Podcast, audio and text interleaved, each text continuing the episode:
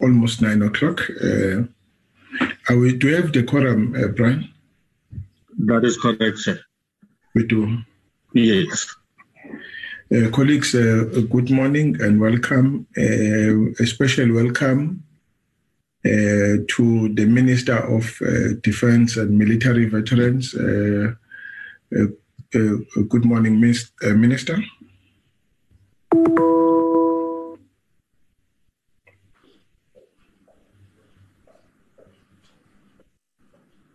Good morning, Chair. How are you, Minister? We are fine, sir. We are ready. Thank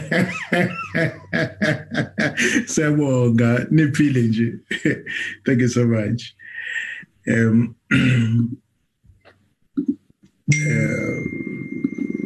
Of course, the Minister will be accompanied by the SANDF. Good morning, SANDF.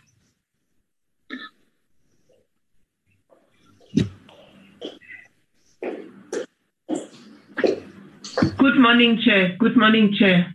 And good morning, Minister. Good morning, SANDF. And on the platform, I see the Deputy Minister. No, Deputy Minister. I did not see your name earlier. Good morning, sir. Good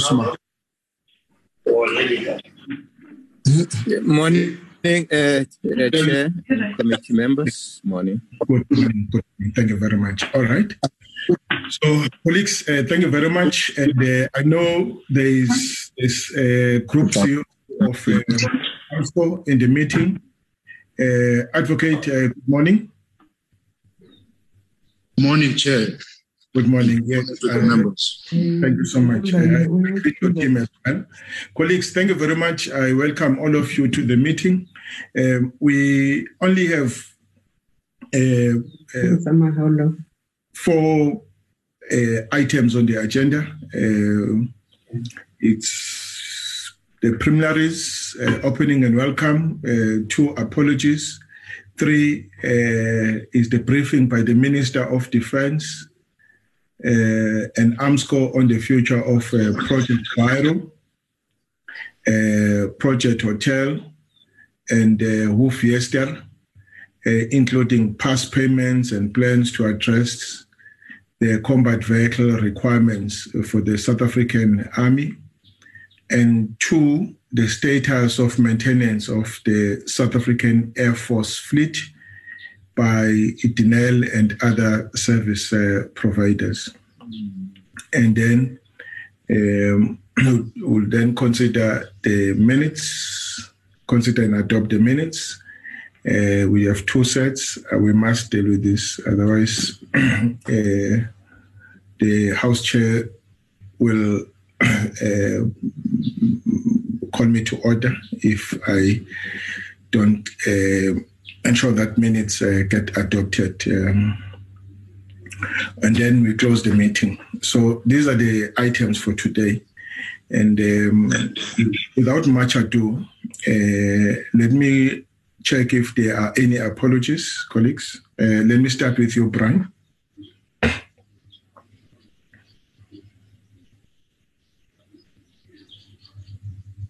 Brian, let me start with you. Are there any apologies? No, Chair, we do not have any apologies. Thank you. We do not have any apologies. All right.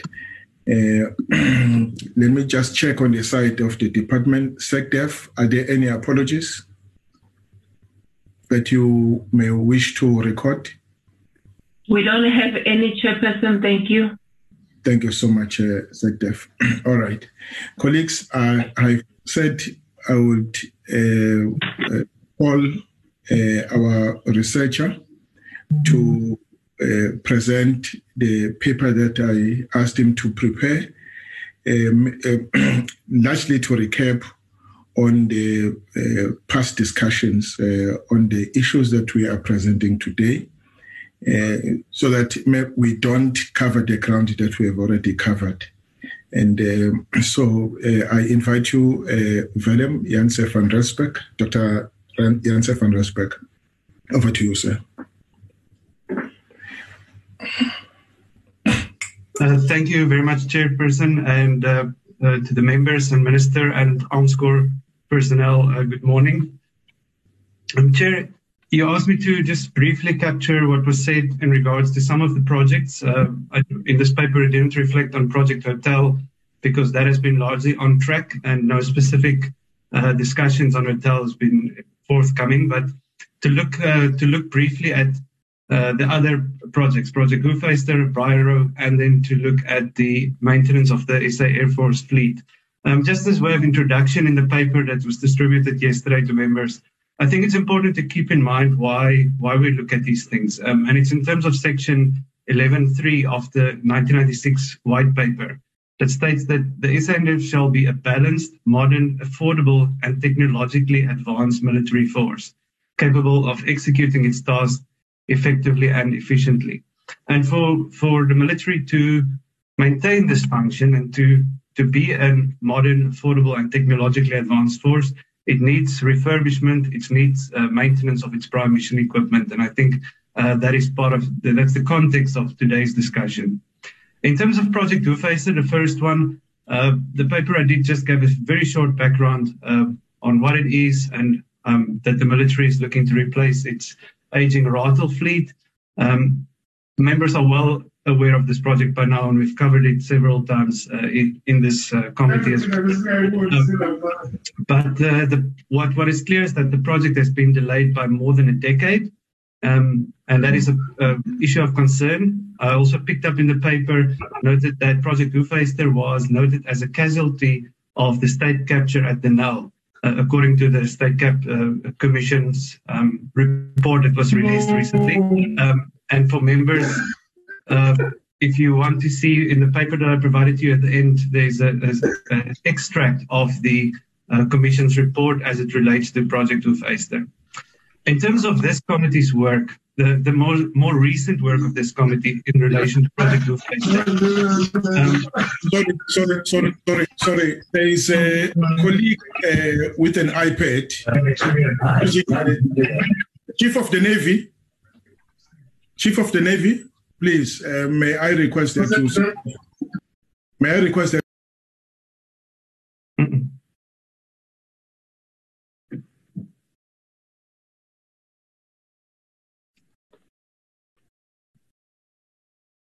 Over to you, Doc. My apologies. No problem, Chair. Getting back to this committee's work on Project Hoefyster, just a quick overview of the most recent discussions. In November 2020, Armscor gave a presentation to the committee and said that Project Hoefyster has not shown any significant progress over the past year, and the development was initially contracted for 2012, but this has not been completed. Members are well aware of that. Then in the December 2020 BRRR, this committee recommended that the DoD, Armscor, and Denel should jointly re-evaluate the feasibility of Project Hoefyster and present the committee with a way forward. Very important to this was the minister subsequent to the Armaments Acquisition Council meeting, where a decision will be taken on Project Hoefyster, should provide a detailed written feedback to the committee on the outcome and the way forward. Now, this response came in a way in May 2021, where the DoD responded to this, and the DoD stated that Project Hoefyster made no progress during the Q4 of that year. Denel's financial situation and challenges with human capital hampers this SOE's ability to perform and on the contract with Armscor. And crucially here, it said the future of Denel has not yet been decided upon by Cabinet. The contract between Denel and Armscor is not feasible to the parties involved. And I think that is an important response from the DoD, the non-feasibility of this project. Skip ahead to December 2021. The Armscor again reported that the DoD has been engaging on the matter of Project Hoefyster and that there was no progress in this regard. And the latest input from this committee was in last year's BRRR. Important in this BRRR recommendation is the fact that the Armaments Acquisition Council has not published the decision on the matter since 2019, following a recommendation from Armscor, and this is of key concern to the committee. And therefore, this committee requested that before the end of January 2021, the Minister of Defense and the Armaments Acquisition Council Submit in writing to the committee the reasons for the delay and a decision on the future of this project, and by when a decision can be expected and what the likely way forward is. I think that will be covered to an extent in today's discussion, but feedback from the Armaments Acquisition Council is really critical given the recommendations that was made by this committee. Skipping ahead, Chair, to the other project, Project Biro. I'll go through this very quickly. This is the replacement of the offshore and inshore patrol vessels for the SA Navy. And I think important here is, it was the issue around funding. If you look at what the committee discussed from December 2020 to December 2021, is at first there were indications from the DOD CFO that funding is not available for the complete project and that there was going to be a shortfall in terms of funding. And this was confirmed in the DOD responses to the BRRR in May 2021, where they said that Project Biro is not sufficiently funded to honor the current contractual obligations. The Special Defense Account reserves will have to be reallocated. When they reported in November, Armscor reported that there was some significant progress with the vessels, and I think they'll report on that today. And living close to Simonstown, we saw the vessel come, one of the new vessels coming to the Simonstown harbor yesterday. So there is significant progress with the project. The only question that remains is on the funding. There was a shortfall of 184 million rand for Project Biro. And that was the committee's key concern over the past year, is whether this shortfall will be funded. So that's the key issue around Project Biro. And then in terms of the Air Force's maintenance, specifically by Denel, in this paper I provided a brief overview of some of the aspects that Denel is responsible for in terms of maintenance in the Air Force. And I think, again, Armscor will expand on this today. Denel is responsible for several of the aircraft's maintenance, specifically the Rooivalk and Oryx, where they are the original equipment manufacturer. And then around the C-130 medium transport aircraft, they're also responsible, as far as I could determine, for the maintenance of those aircraft.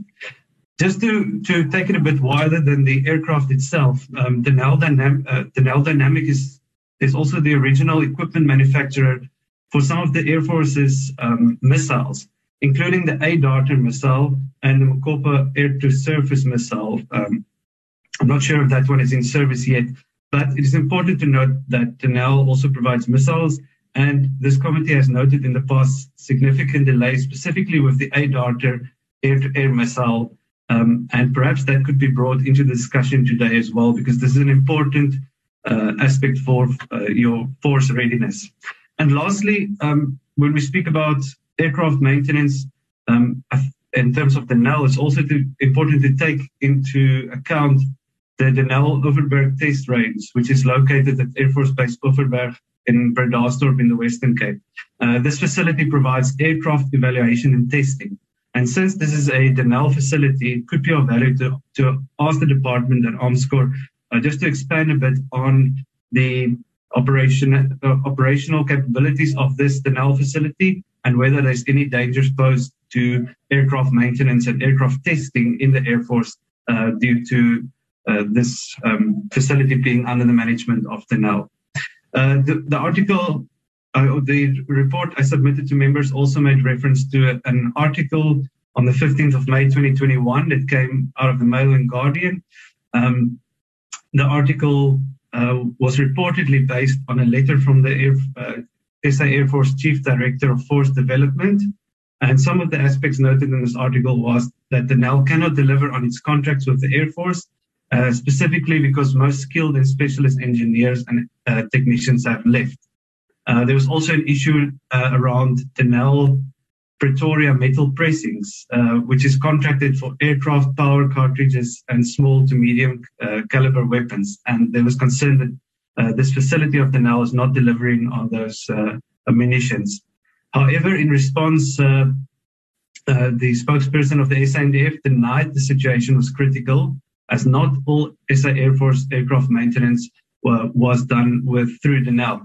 So he also noted that the Air Force has other maintenance and support contracts. And I guess this will become clearer today, but it's important to note this article and the concerns raised in this article.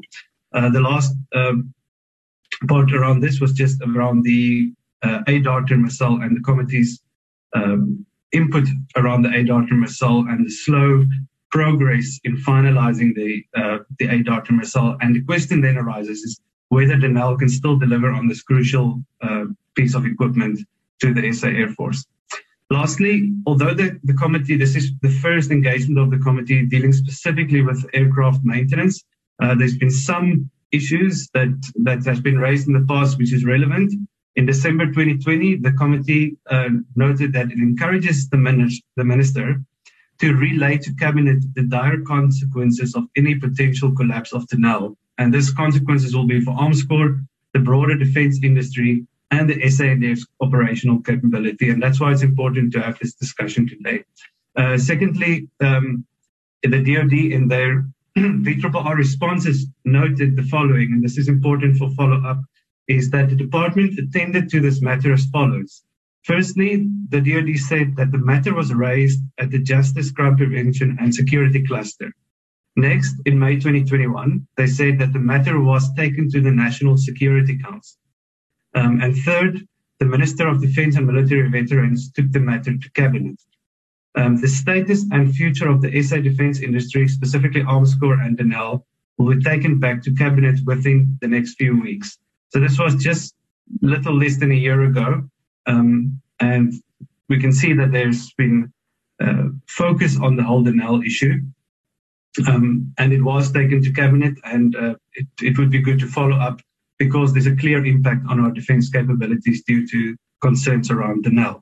Lastly, in the most recent PRRR, this committee said that it noted with concern the situation of Denel Dynamics and its inability to make progress with the commercialization of the A-Darter missile.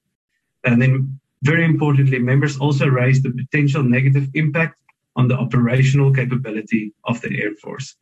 Chair and members, those are the three issues for discussion today, three of the four issues, and the discussions that this committee has had. At the end of the paper, there was a quick overview of the judicial inquiry into state capture and the specific references that this report makes to Project Hoefyster.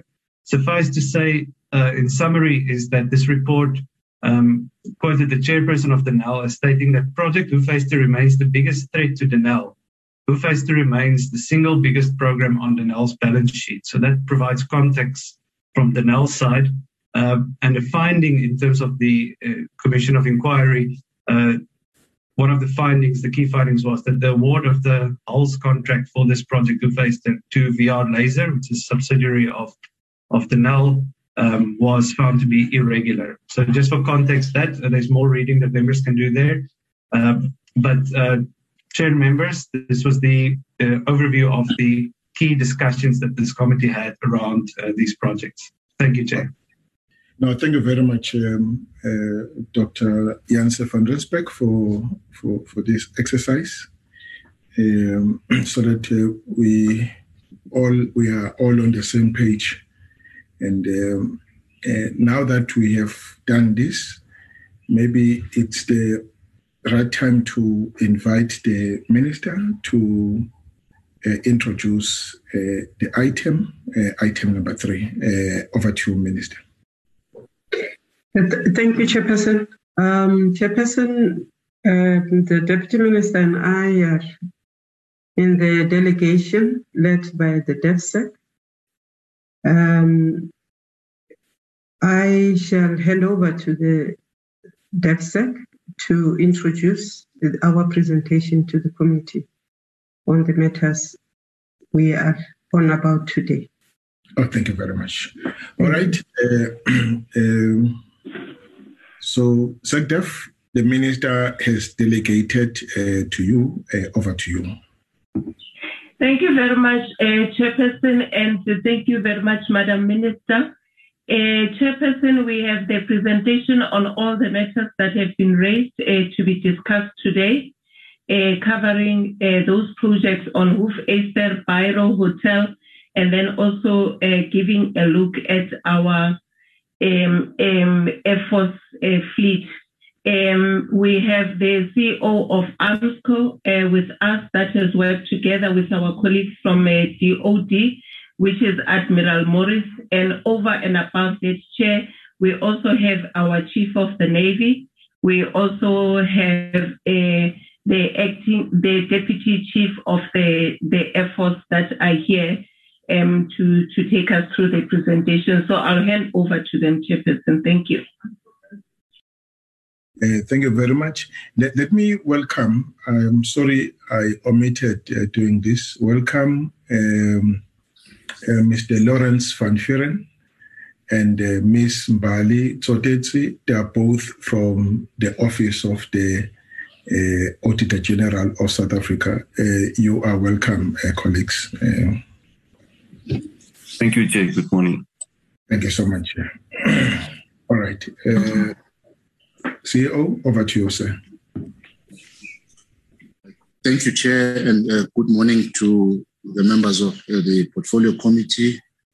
A warm welcome also to our Minister, Deputy Minister, colleagues from the DOD, Armscor board members who are joining us this morning. My apologies. I did not see them. Can you introduce them? Maybe let me ask the Chair. Philip Dexter to do the honors. If you could just introduce, just greet us and introduce the team, Chair. Thanks very much, Chair. I see the CEO is here, of course. I'm just looking through the list to see who else has joined us.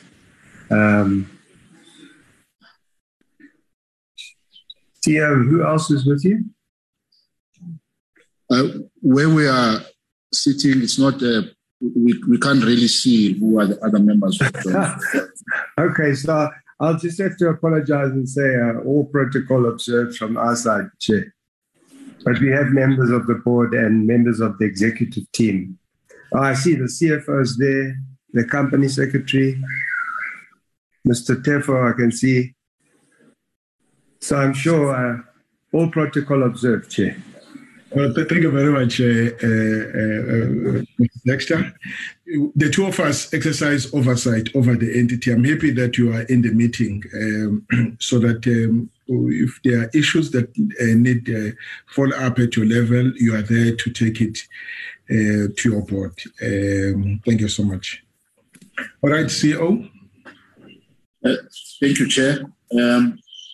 Tefu will be during the presentation, Chair, and I'm glad that you know some of the issues have already been highlighted by the researcher, which will obviously gives a good context. But I think we will be delving into those issues, and thereafter, Chair, we will be available for the questions that the members will have. Thank you. Thank you, CEO. Again, good morning, Chairperson, members of the Portfolio Committee, Honorable Minister, the Deputy Minister, the Sector, DOD officials and members of the Armscor Board. Chair, as you have indicated, we'll start and present on the naval vessels, the infantry combat vehicle for the South African Army. And lastly, we'll deal with the serviceability of the South African Air Force fleet. Cherry, the first slide just introduces just a picture of the inshore patrol vessel. This is a contract that has been awarded to Damon to deliver the inshore patrol vessels. The contract was entered into in 2018 and provides for the deliveries of the three vessels in March 2022, June 2023, and September 2024, respectively. Chair, I think as was said right at the outset, the delivery of the first vessel is envisaged to take place on the 24th of March. The vessel has undergone sea trials in February. And we recently had an engagement on Monday with the contractor. And it was again reconfirmed that the vessel will be delivered to the South African Navy on the 24th of March. The second vessel, the unit assembly is 78% complete. The hull assembly is 75% complete, and 33 of the 46 main equipment factory acceptance tests have been completed successfully. On the third vessel, Chair, the fabrication of 8 of the 21 sections are in progress.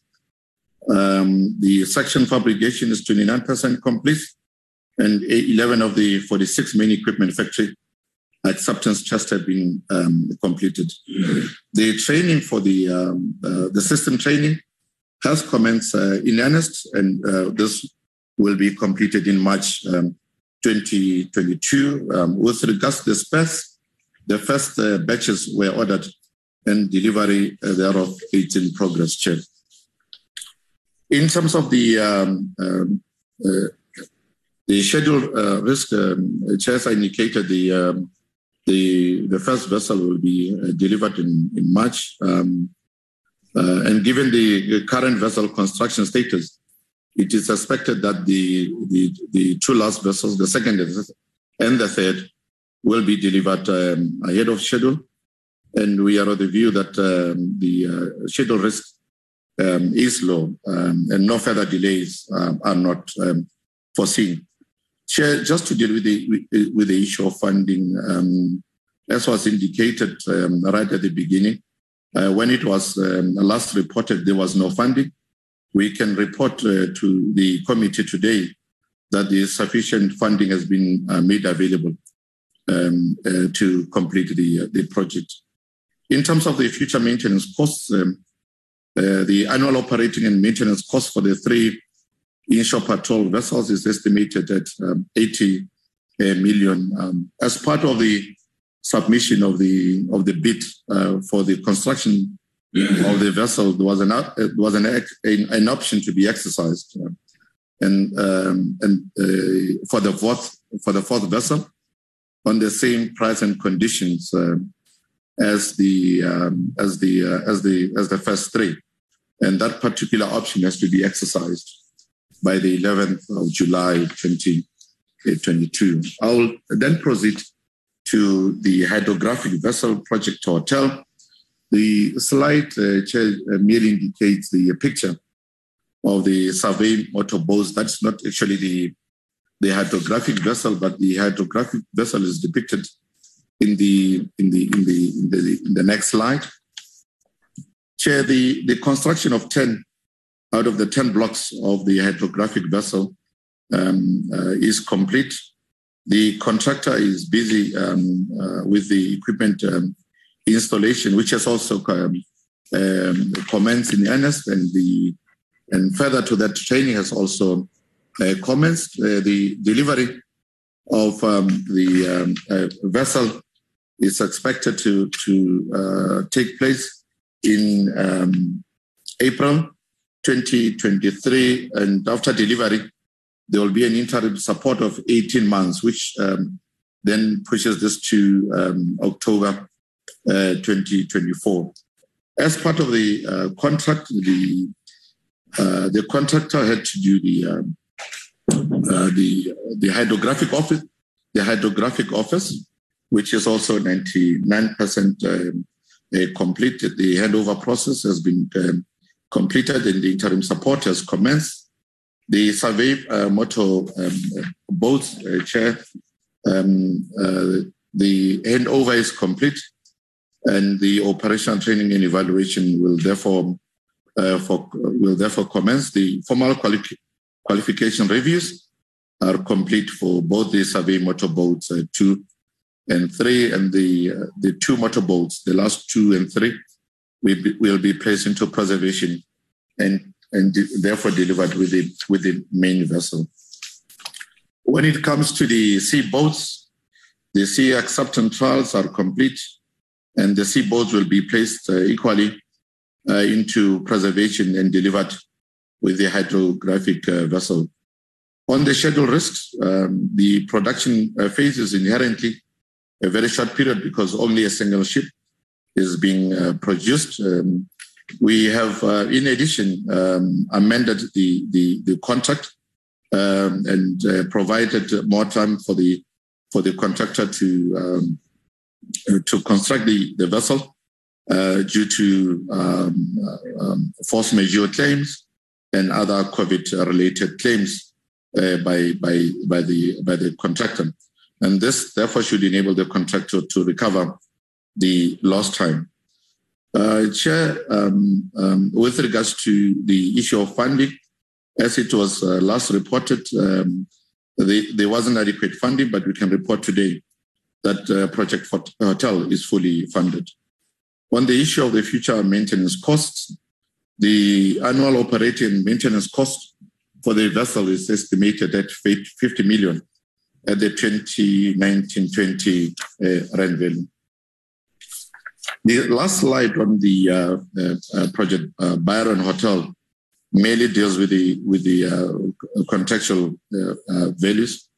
You'll see from the slide that we indicate what the purchase order is for Project Hotel, which is around 1.8 billion, and the approved financial authority is at 2.7 million, which caters for other variables, notably the rate of exchange, escalation, and the value-added tax, as well as other costs, which deals in the main.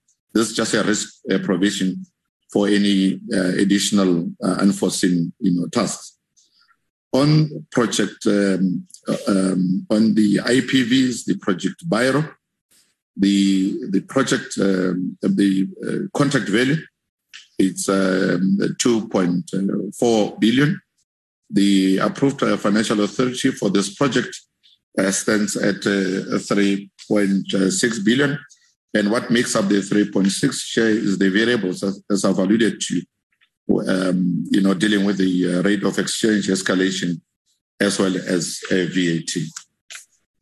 Chair, if you allow me, I'll then move to Project Hoefyster. As it was said right at the outset, this project is laid by more than a decade.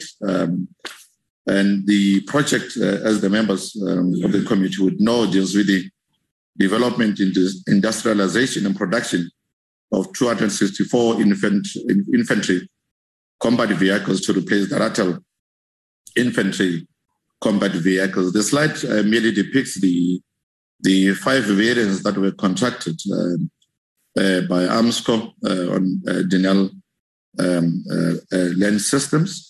The next slide, the chair deals with the advanced payments. The chair, you would note that this particular project was divided into two phases. The first phase was the design and development, which was contracted at 1.7 billion. To date, Chair, we have paid 1.5 billion. Phase two of the project was contracted, or rather is contracted, at 12.9 billion. To date, we have paid just over 5 billion, and cumulatively, we have paid, the total paid to date is around 7.6 billion. And the total order amount for both phase one and phase two is around 16 billion. Chair, you'll also note that that this slide does not merely indicate the orders that were placed on Denel, but there were a subset of orders that were placed on the other players in the industry. For instance, you'd see the communication contract was placed on Realtek to develop the project, the Radiate, that is the tactical communication system, as well as the qualification of the missiles on both Denel Dynamics as well as Rheinmetall Denel Dynamics. The next slide looks at the advance payments and made to date. I should mention to the committee that the advance payments were paid to Denel, and in lieu of the payment of the advance payments, Denel then provided us with the bank guarantees as well as the corporate guarantees. You would note that from the slide, the guarantees indicated in red are Denel corporate guarantees. And given the financial position of Denel as we speak today, those guarantees may be at risk if we were to elect to recover those particular the guarantees. It's in the region of just over 600 million. And an amount of 1.4 billion, it's therefore in bank guarantees. As I said, the amounts which are covered by the Denel corporate guarantees are at risk. What are the challenges in the execution of Project Hoefyster?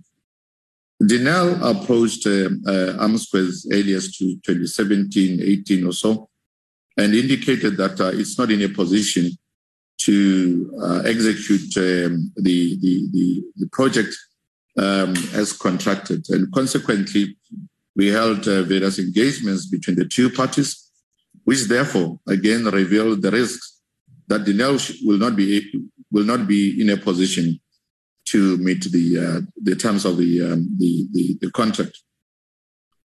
Consequently, Armscor presented to the PDSC in November 2018, whereby this risks were highlighted and possible alternatives were therefore presented.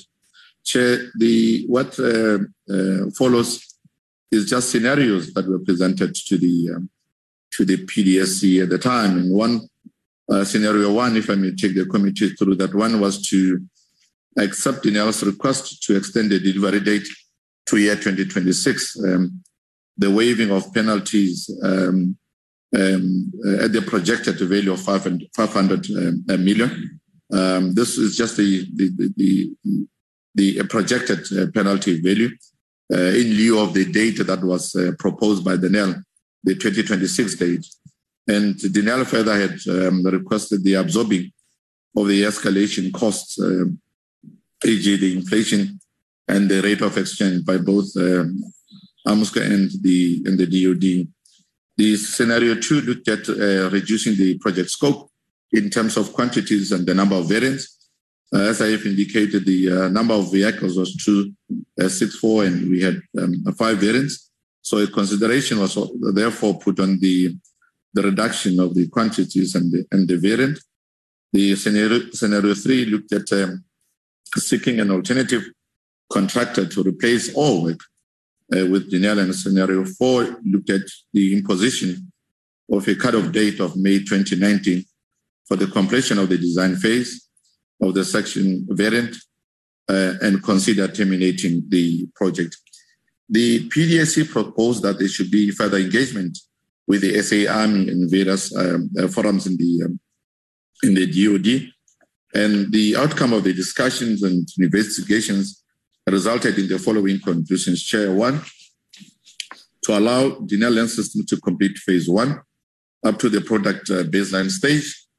Two, to defer phase two, and consequently to allow Armscor to terminate phase two orders, except for the completion of the pre-production models. Chair, I must indicate it here that we indeed proceeded to terminate phase two orders, because we were of the view that the contractor was not making any significant headway in the execution of this particular project. And lastly, to ring-fence funds allocated for phase two to be used by the SA Army for other operational requirements. And lastly, Chair, we'll deal with the recommendations. As I've indicated, Denel made it clear to Armscor and to the DoD in no uncertain terms that they are not in a position to complete the project in the manner contracted due to insufficient capability. People have left Denel, as the chair would know. There are financial challenges besetting Denel, and lastly, the issue of the obsolescence of critical subsystems that were already brought by Denel in the execution of the project. And lastly, Denel is of the view that the project is loss-making.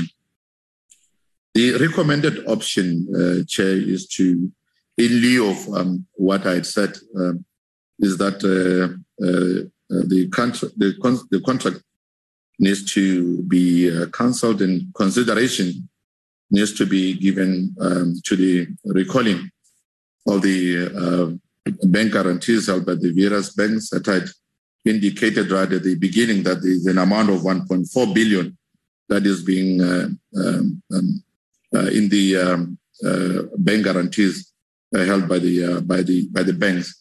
But what would be the implications if we were to exercise the recalling, of this guarantee? The recalling of the guarantee, Chair, may lead to the banks going after Denel and the possible liquidation of Denel. And if Denel ceases to exist, there'll be a loss of sovereign capability in producing armaments for the South African Defence Force. If the contract is cancelled, the Chair, and there is no combat capability for the South African Army, what then becomes of the combat readiness for the South African Army? Chair, the funds from the cancelled contract, we are of the view, could possibly be rechanneled into the upgrading of the Ratel combat vehicle system. And as I indicated, the funds will constitute of bank guarantees, the 1.4 billion that I've alluded to earlier, and the current year allocation of 1.9 billion. So that is, Chair, that is the last slide dealing with the project Hoefyster. And also, if you'd allow me, I'll deal with the last aspect of the presentation, that is the status of the maintenance of the South African Air Force fleet. The next slide, Chair, just gives an overview of the number of fleet, the aircraft system, as well as on the extreme right, the serviceability of those particular aircraft systems. If I may start with the Rooivalk, we have a total of 4, and there's only 4 which are serviceable. On the Oryx is 39, 17 is serviceable. On the C-130 is 6, 1 is beyond economic repair, and 1 is serviceable. The BBJ, 9 is available. The Falcon, there's a fleet total of 3, 1 is available. The light utility helicopter, the LUH, is 30. The fleet total, 5 is beyond economic repair, 3 is available. The PK, 1176, it's a fleet total. 1 is beyond economic repair, 3 is it's serviceable. On the caravans, Chair, there's a fleet total of 8. 2, it's placed in long-term storage. 5 is serviceable. On the CASA, it's a fleet of 3. 2, it's serviceable. On the Dakota, it's 16 aircraft. 7 is beyond economic repair. 4, it's held in long-term storage. 3, it's serviceable. On the Gripen, out of 26, 2 it's beyond economic repair. 11 is held in long-term storage. There is none available. The Hawk, out of the fleet of 24, 3 is available. 3 is beyond economic repair. 12 is held in long-term storage. On the King Air, 3, there's a total of 3. 1 is in storage, 1 it's available. Chair, on the Lynx, out of the total of 4, there's none available. The PC7, out of 35, 16 is in long-term storage, and Two is serviceable, the PC12. It's only one, and one is serviceable. The next slide, Chair, will run through it. It merely gives a narrative of the challenges being faced in the servicing of the various aircraft, starting with the Rooivalk, the current maintenance contract, Chair, ends in 2022, and the liquidity crisis within Denel is causing a delay with regards to subcontractors requesting full payments before commencement of any work. And therefore, Armscor has mitigated this risk by paying subcontractors directly. The current Air Force budget, Chair, for the Rooivalk combat support helicopter overwhelmingly caters for fixed costs, and there's limited provision for on-demand funds that are required to get the unserviceable line replacement unit serviceable.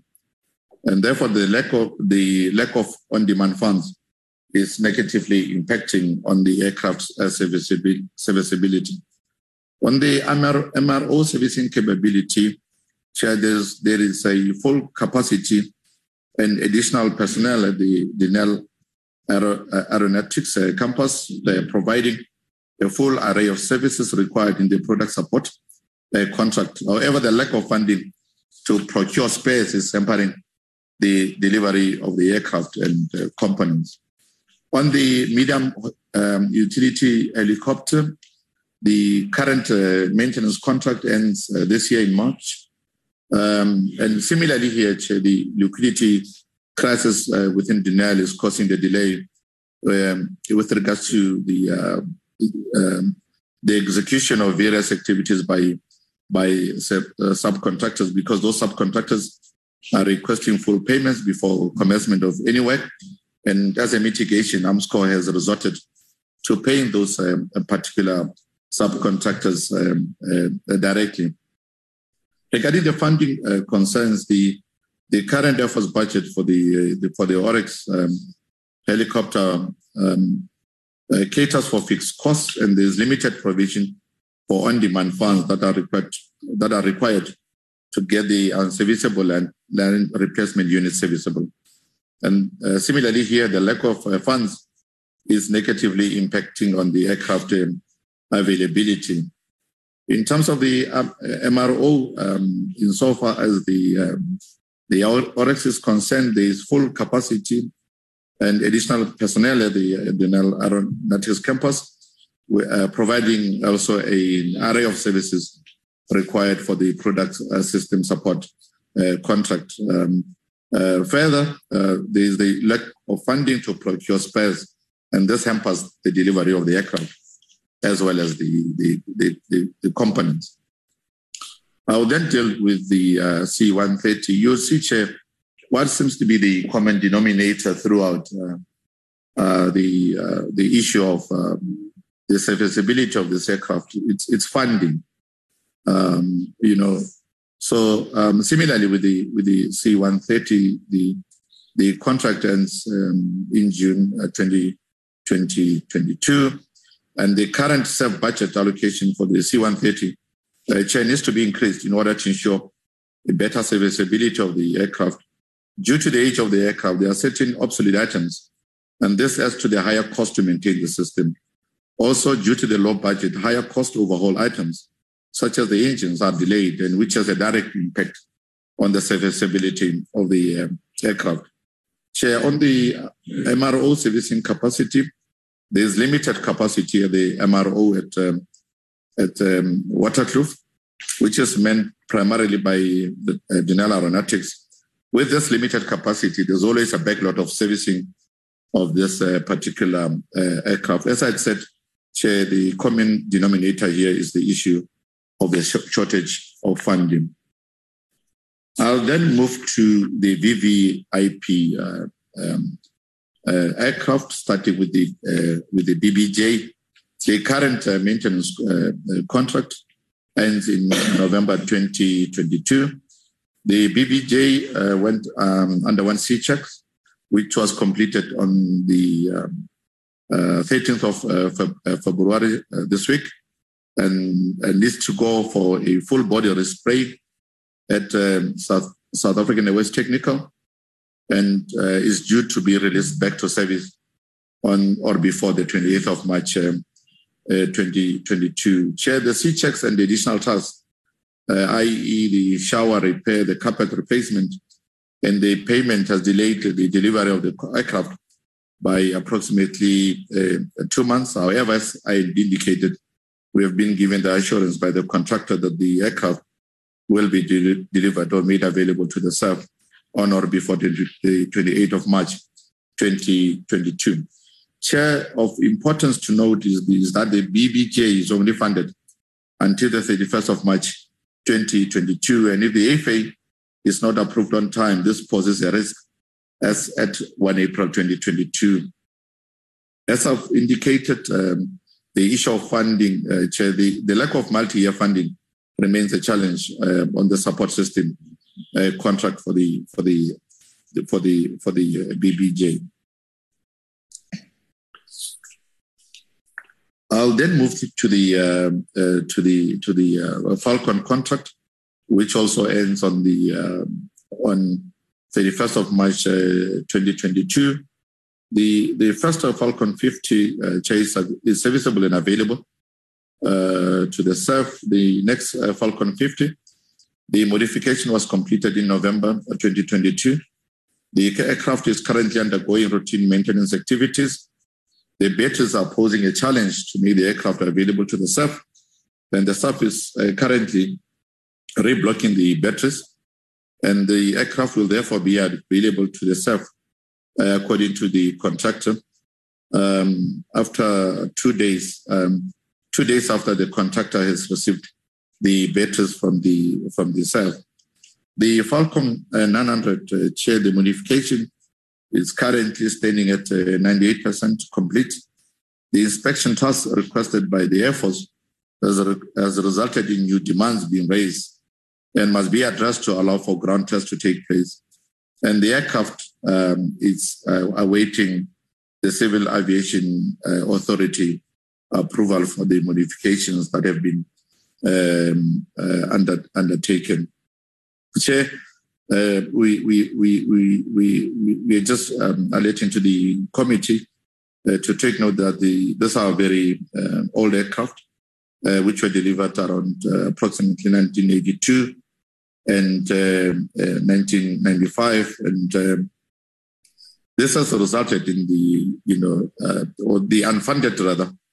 Project Moafi has resulted in the South African Air Force really, continuing to fly a very old VVIP fleet. I'll move to the LUH, the light utility helicopter. The contract for the airframe, as well as the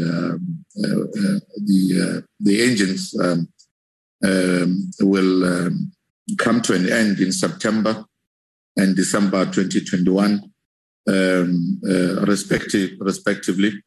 Chair, on the LUH, the lack of multi-year funding has made it difficult to plan and undertake repairs and overhauls of long lead items, i.e. the gearboxes, as well as the engine.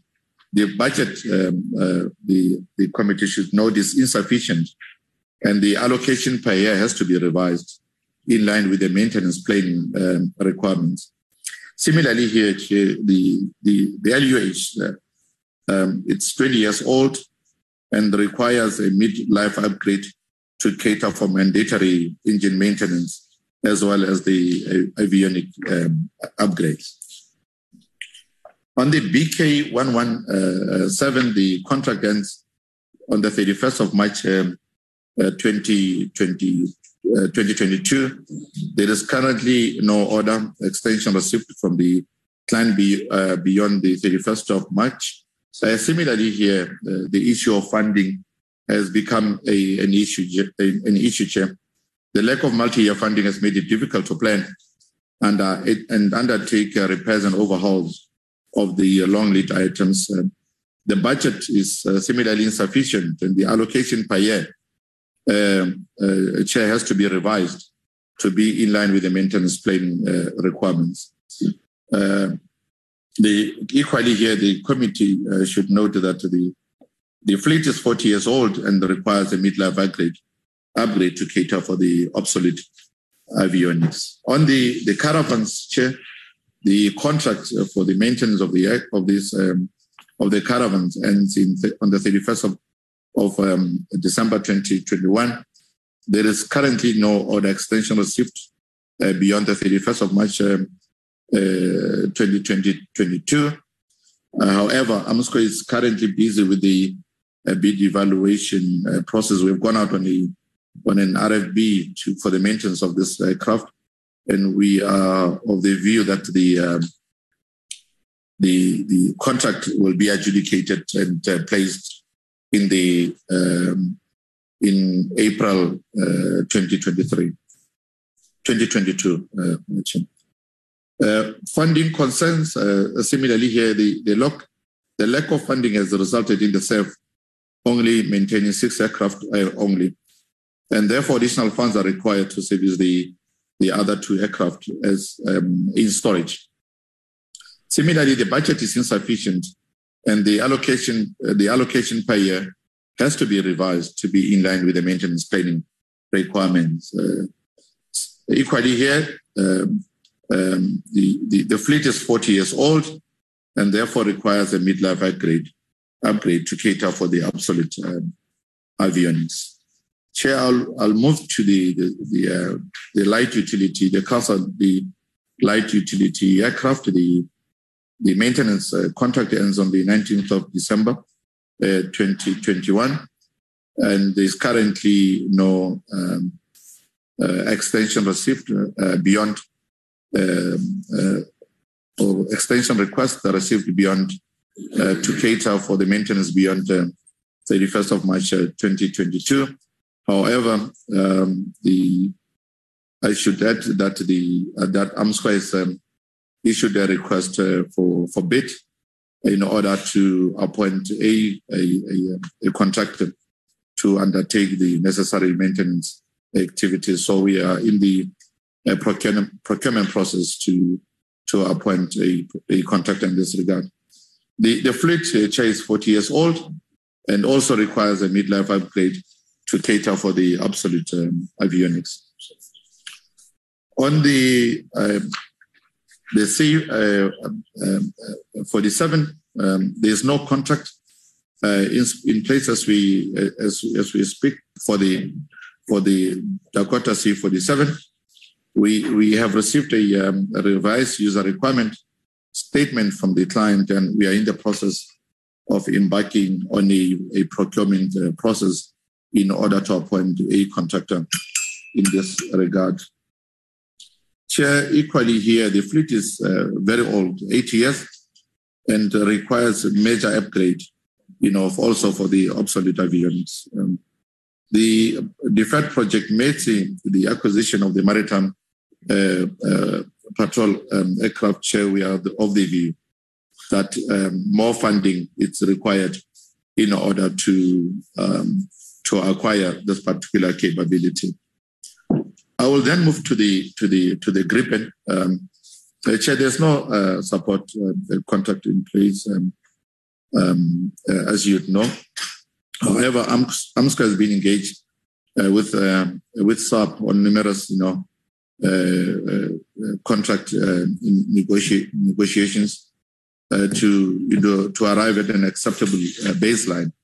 Due to the changing SAF requirements to suit the budget, the process would be restarted to ensure that the future contract will ensure, efficient operational aircraft fleet. Regarding funding, Chair, as I indicated, the shortage of funding it's an issue with regards to the serviceability of the Gripen aircraft. The current Air Force budget allocation has been inadequate since the inception of the state support contract. The revised offer from the OEM, that is Saab, it's really beyond the budget of the Air Force, and really more funding is really required in this instance. The aircraft is, as you know, is more than 20 years old and it requires a mid-life upgrade, which is currently underfunded. The Gripen requires to be equipped with a beyond visual range missile to be an effective air superior aircraft. And therefore, equally here, Chair, to undertake all these activities, the common denominator here is the lack or the shortage of funding. The Hawk, the leading fighter trainer aircraft, the support contract ends on the 30th of August 2024. The current funding, Chair, provided by the SANDF is to maintain 9 aircraft, and additional funding will be required to maintain the full complement of the 24 aircraft that was procured at the time. Chair, there's limited capacity and or resources at Mketo Combat School for the maintenance of this particular aircraft. And equally here, the fleet is more than 20 years old and requires a midlife upgrade. The King Air, the maintenance contract is valid until the 31st of March 2022, and Armscor is currently busy with the bid evaluation process in order to have a contract in place in April 2022. Chair, equally here, the lack of funding that resulted in the SANDF only maintaining only 3 aircraft, and therefore additional funds are required to service the other King 300 aircraft. The budget provided is insufficient to complete the avionics upgrade of this aircraft, as well as to standardize the engines. You'll see what comes across throughout the this particular presentation, Chair, is the age of the fleet. It's quite evident that the fleet is quite old. The King Air aircraft is 40 years old and requires a midlife upgrade to cater for the obsolete avionics.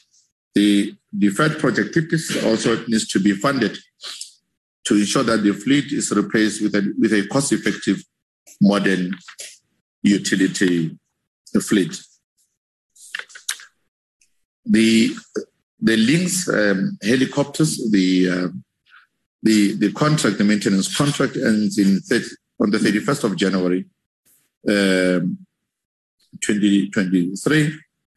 Chair, the Lynx aircraft, we are awaiting space for this aircraft due to the late approval of the financial authority. The long lead items will not be delivered in this current financial year, but we envisage that the spares will be delivered mid 2022-23 financial year.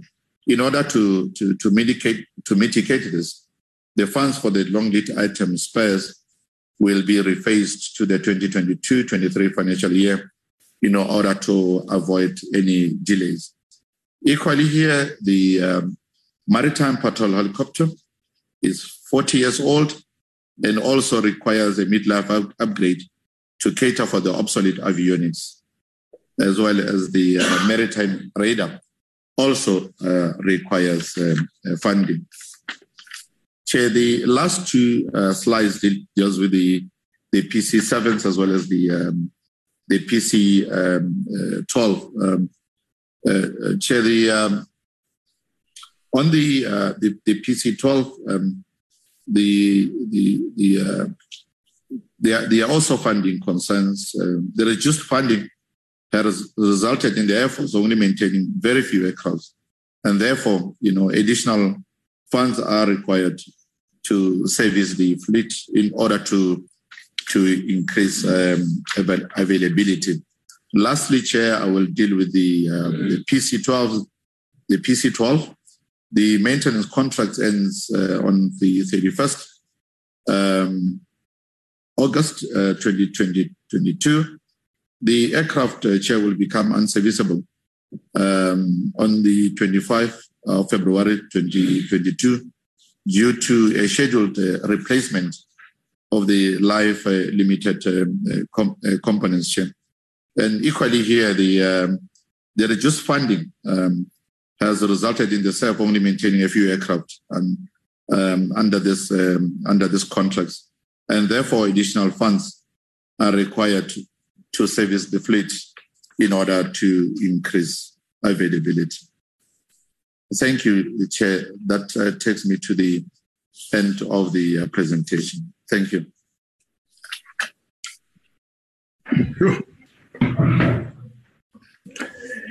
I nearly said, comrades, colleagues. But before you accuse the CEO for, you know, adding the information that was not in their original presentation, I want to say this, that after going through their presentation in preparation for this meeting, I went back to the CEO and said, I'm not happy with the three slides on the maintenance of our aircraft fleet, and asked him to upgrade the information. The three slides have now increased to about 15 or 16 slides,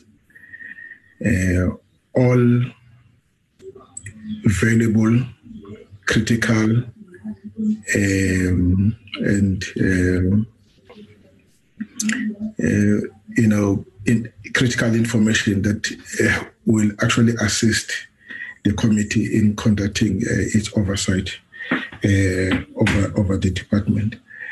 I want to say this, that you mentioned about 200 aircraft or so, and in your presentation you say about 50 or so out of 200, plus or minus 200 aircraft are serviceable, are in the state of serviceability. And I hope I've done my calculation well. And yeah, so that's not so good a picture. Is the chief of the Air Force in the meeting? We don't have the chief of the Air Force, the chairperson, but we have the deputy chief of the Air Force. Oh, that's General Buthelezi. Major General Buthelezi. Yes, Major General Buthelezi, good afternoon. Good afternoon, sir. Thank you. Do we have the Chief of the Navy in the meeting? I want one comrade. Yes, we do have Chairperson. The Chief of the Navy. Thank you. Yes, yes, yes. The Chief of the Army? We don't have him as far as I can, but I can also check if I can activate him right away. Please, if you could try, and we're not anticipating that these discussions will, you know, get to this level. I thought they should be in the meeting when we discuss this. But if you can't get hold of him, it's not a problem, because he might have not been advised or was not thinking that he was needed to be in the meeting. I would be happy with that. Colleagues, I now open the platform for discussion. I will comment at the end. Let me. I see only one hand so far. Let me take that hand. It's Mr. Morris' hand. Thank you very much, Chairperson. Yeah, this is actually an overwhelming feeling that one has when, after this presentation. And maybe now some people will understand why I complained so many times in the past about the state of our defense, the equipment, our air force, et cetera, et cetera. Now, hopefully people will understand and see the enormous dilemma that we find ourselves in. It's actually a sad feeling because it shows that we are so vulnerable for any onslaught by anybody, and it looks like our capabilities is just gone basically, and that is what we have feared for in the past, saying that we will reduce our air force to just a aircraft wing, and not an air force, air wing. And the same with the Navy, to a water wing and not a Navy. And it shows that we have to do something very, very quickly. If I can start with just a couple of questions for clarity, Chairperson, with your indulgence. Obviously, starting to say just that very happy that Biro and Hotel seems to be on track. At least there's some projects going well. I just want to find out on that, both those two projects, they said they are fully funded. Where is that money at this stage? You'll recall that the CFO in the past said the money is not with them. Is the money with Armscor then, and or how? Where is that fund to make sure that that is not being utilized for something else? Then, in terms of Hoefyster, I just wanted to get clarity. On the one slide, it was shown that we have already paid 7.6 billion rand. But then the advance payments to Denel seems only 1.4 million. To whom is that the difference being paid? I just wanted to make sure about that. To whom was that being paid if it was not part of the advance payments? Then also in terms of the bank guarantees, obviously more than often the government or the National Treasury must be the surety or providing surety for those bank guarantees.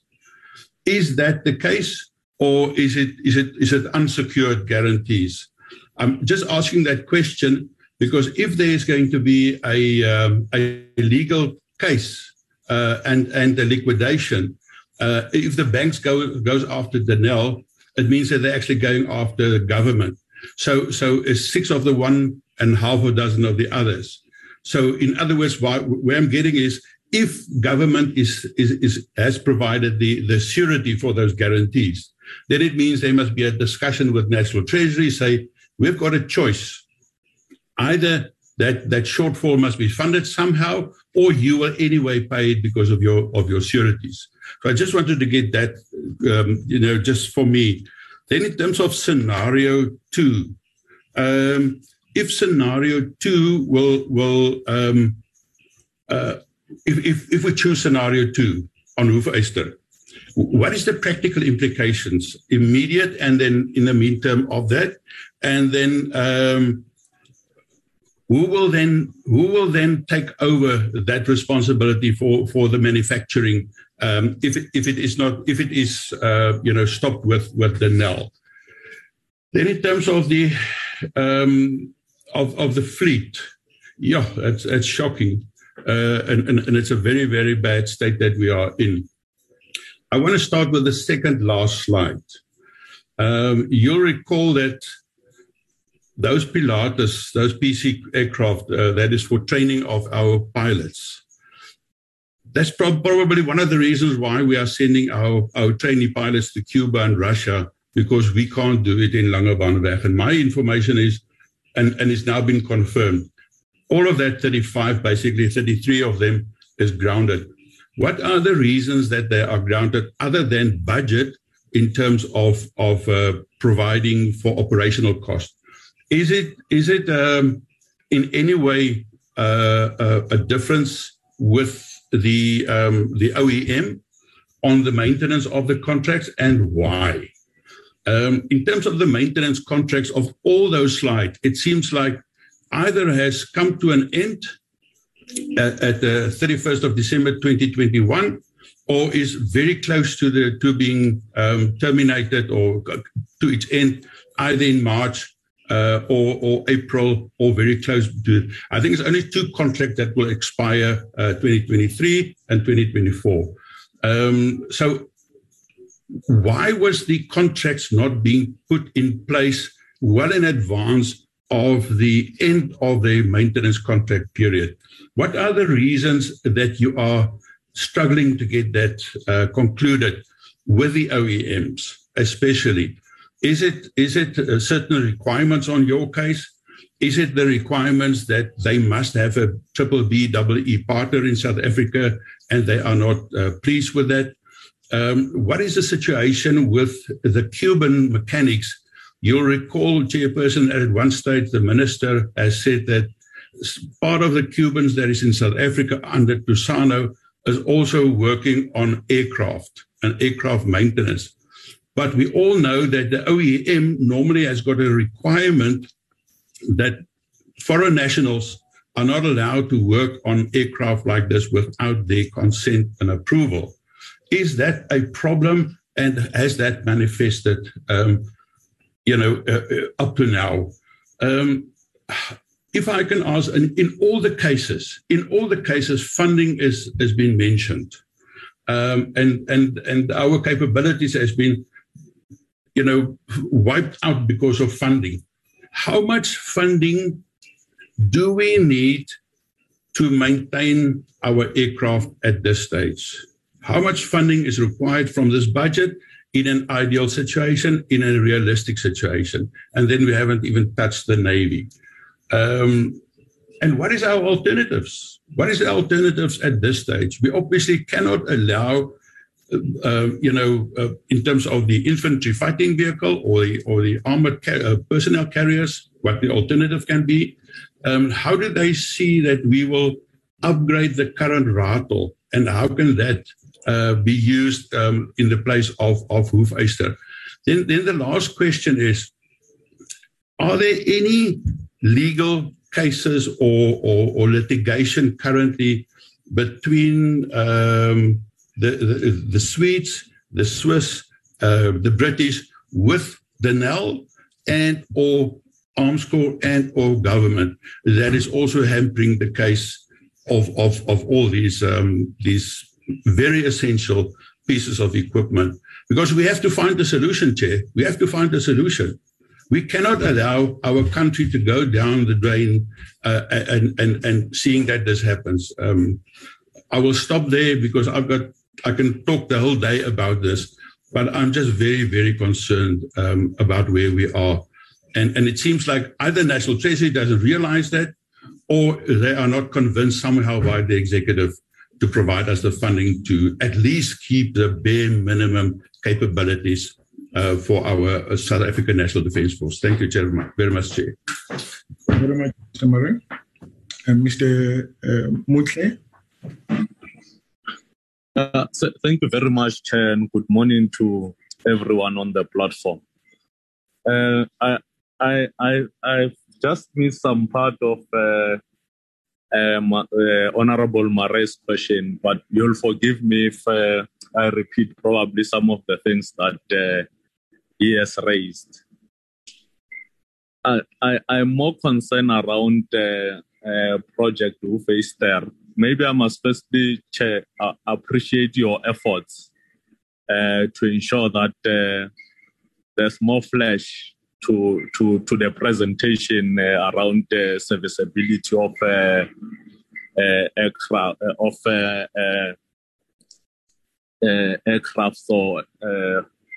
capabilities used by the Air Force.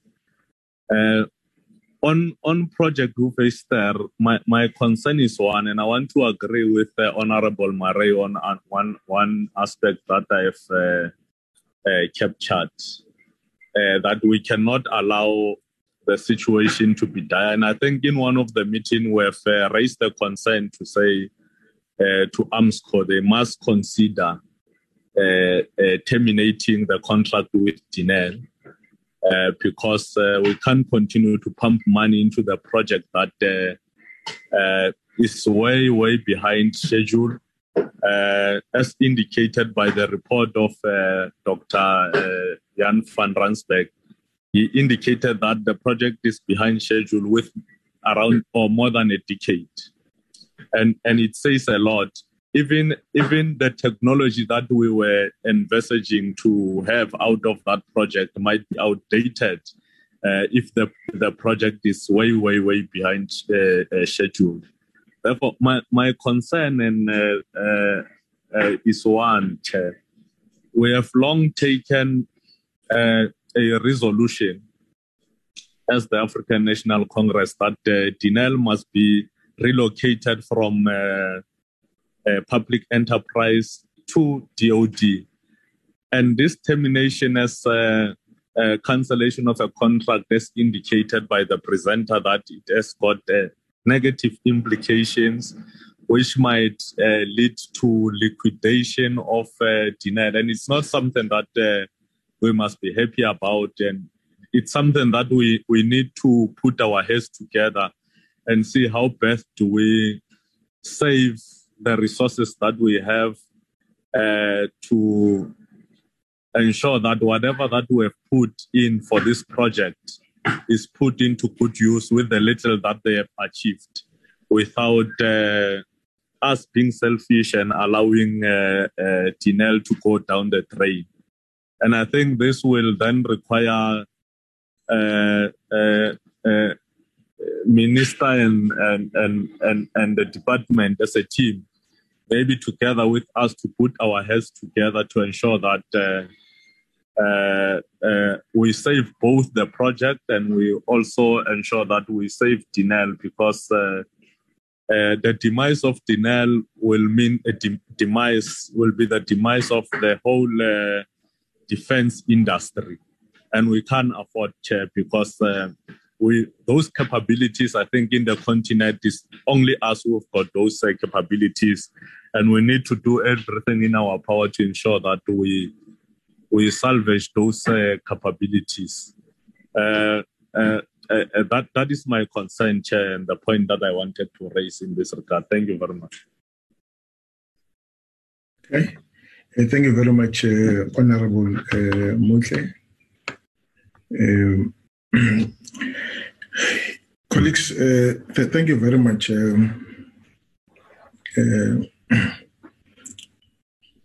it's such a grim picture.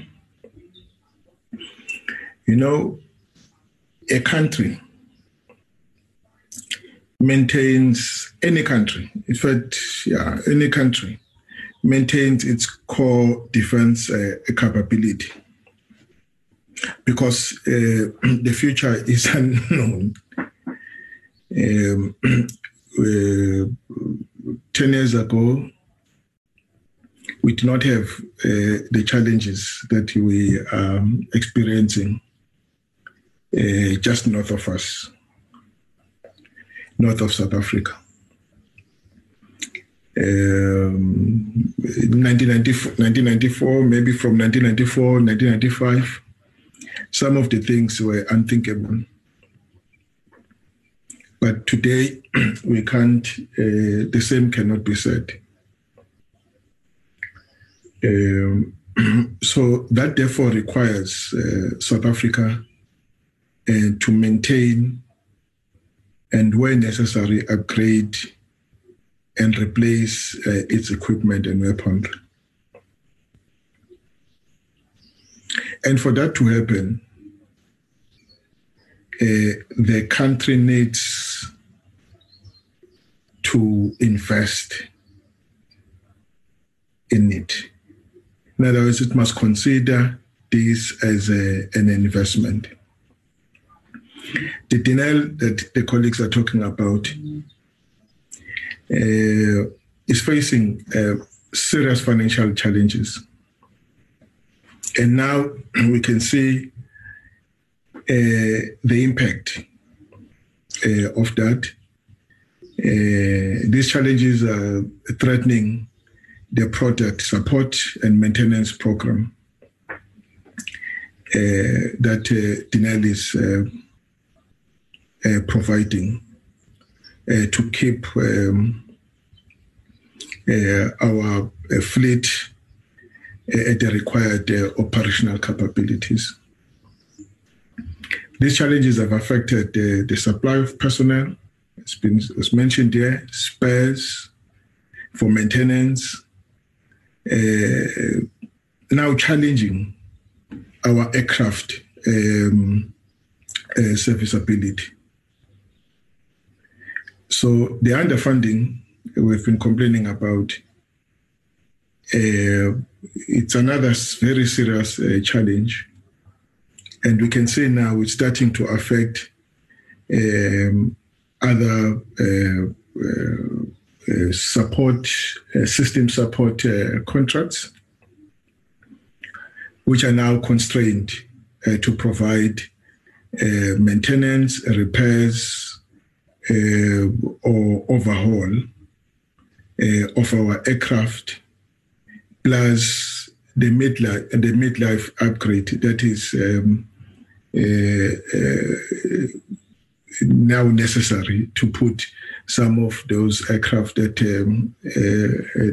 they require their operational capability. So these are the challenges we face. I think the presentation was good in that I think we should thank the CFO. It's been mentioned by the speakers. Thank the department. We thank you, Minister SANDF, that you have made funding, sufficient funding available to preserve the other two projects, the Project Biro and Project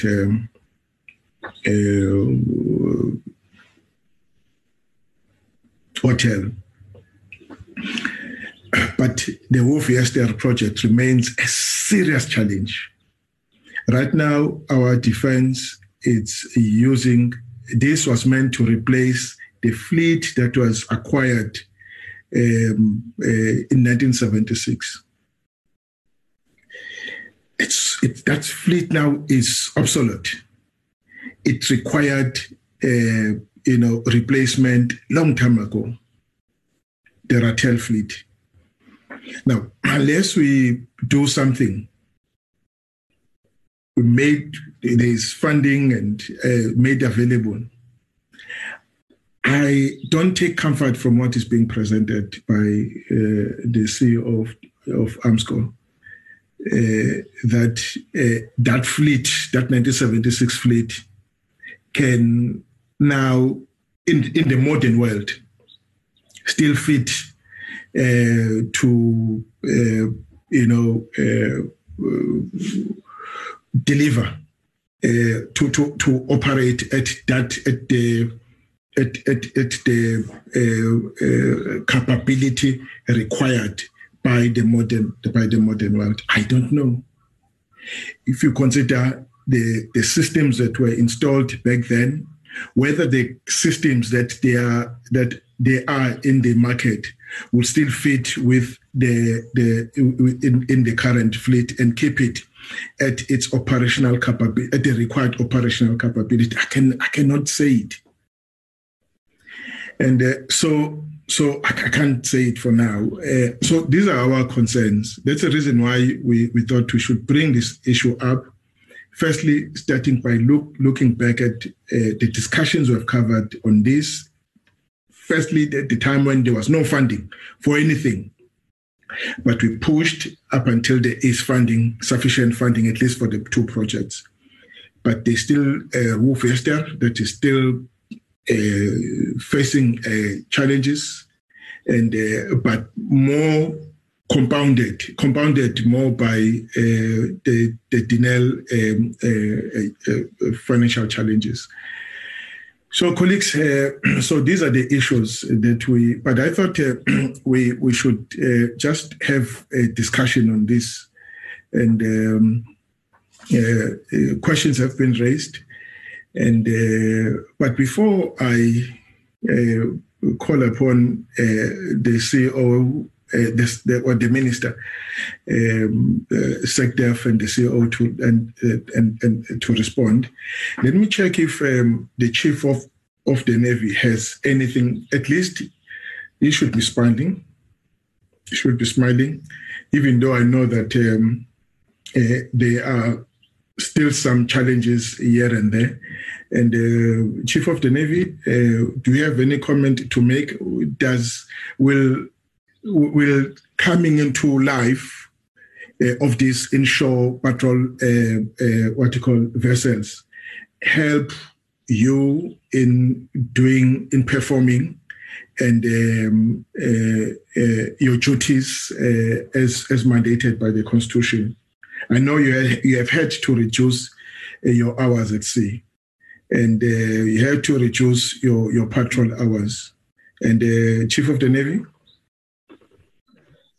Thank you, Chairperson, and good morning to the Minister and all the members who are in this platform.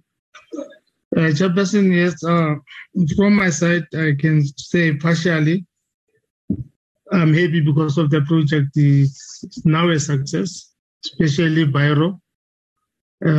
As we speak this morning, actually yesterday, the vessel is in Simonstown doing the sea trials.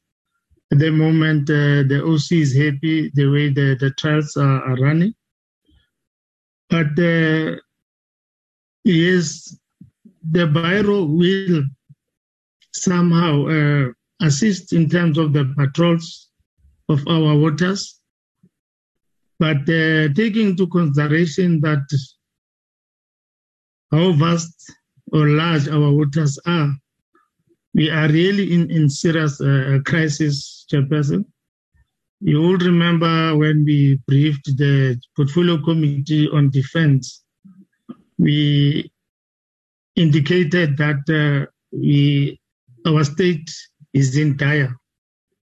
We are in serious challenges, and we hope that in future the country will manage to assist both the Air Force and the Navy to be able to do what we are mandated to do by the country. But at the moment, we are in serious crisis, Chairperson. That's what I can say. Thank you, Chairperson. Thank you very much, Chief of the Navy and Chief of the Deputy Chief of the Air Force. Chairperson, can I just say that the Deputy Chief of the Air Force has left. We now have the Chief of the Air Force himself, General Mambo, is here. Oh, General, good afternoon. We've just received a presentation on the serviceability of your aircraft. You have over 200 aircraft, only about 50 or so are in a serviceable state. We are concerned. Do you want to make a comment? Chairperson, good morning, Minister of Defense and all the members that are attending in this platform. Good morning to you all.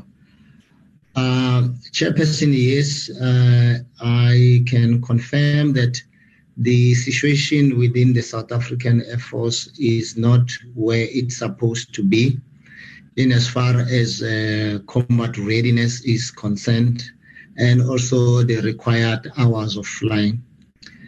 It is correct that the Air Force can be as powerful and combat ready based on the number of flying hours that we can fly. From the situation where we are at the moment, because of all these challenges, we are annually flying close to about 5,000 plus hours, which is not actually the required number of hours for the South African Air Force that we have. Also, I can confirm that the situation within the training up initial training where we are training our young pilots. We are not having the enough platforms at the moment. It's also because of the other aircrafts that are not serviceable at this stage. We still need new platforms for supporting the South African Navy. We know that it's important for us to have the eye in the sky in as far as the maritime patrol is concerned. Many things are happening in our shores because we do not have the required capability to monitor that side. The current capability that we have in the air transport for maritime is more than 60 years old. And we cannot hope to patrol properly and have a deterrent if you have got such a weak capability. Yes, the situation is very dire from our side as the South African Air Force. The biggest concern, Chair, I must say, is that the developments that we are witnessing around the issue of Denel is actually putting more strain and risk to us as a South African Air Force. Because as you know, Chair and members, that the Denel is the original equipment manufacturer for most of our aircraft systems, specifically in the rotary capability, which is the helicopters. Denel is the original equipment manufacturer for the Rooivalk, and also they are supporting us in terms of the C-130 for servicing. So what we are watching on the horizon is a great worry for us, because if then Denel actually goes under, we have actually very, very thin opportunities or actually maneuvering space. How are we going to continue business if Denel actually goes under? So all of this, Chair, in a nutshell, actually compounds the challenges that we are facing at the South African Air Force at the moment. I submit. Thank you, Chair. Thank you very much, General. Do we have the Chief of the Army Sector? We don't have the Chief of the Army. We have General Mketo, who comes from that environment, and Admiral Morris. They have dealt with the issues of Hoefyster, Chairperson. Okay. All right. I don't know who may want to comment from their side. I don't know in terms of... General Mketo. We can start with General Mketo. Okay, General Mketo.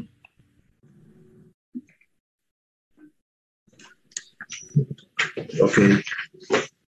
Good morning, Chairperson. Good morning to all the members of the Portfolio Committee, SANDF, and all the service chiefs that are part of the meeting.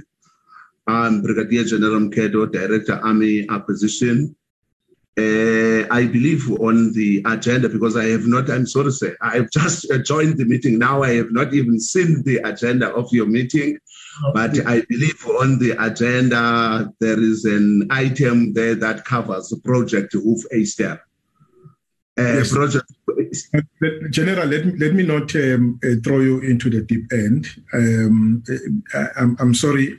I understood that some of you may not be in the meeting. Maybe let me not even ask you to comment. Maybe you may want to respond to the questions. I don't want you I hope you there with us on that one. Do you still want to comment? Let me not throw you into the deep end. There is a hand of Philip, the chair of the board, who wants to comment. And before we start answering the questions, you may then come in, General, to deal with the questions as well. The chair of the board. Thanks, Chair. Chair, it's just a brief comment because I really welcome the remarks you've made and other members of the committee. You know, we've been, this board was put in place just over a year ago. And I think we've made a number of attempts now to try and highlight some of these issues which the committee is addressing.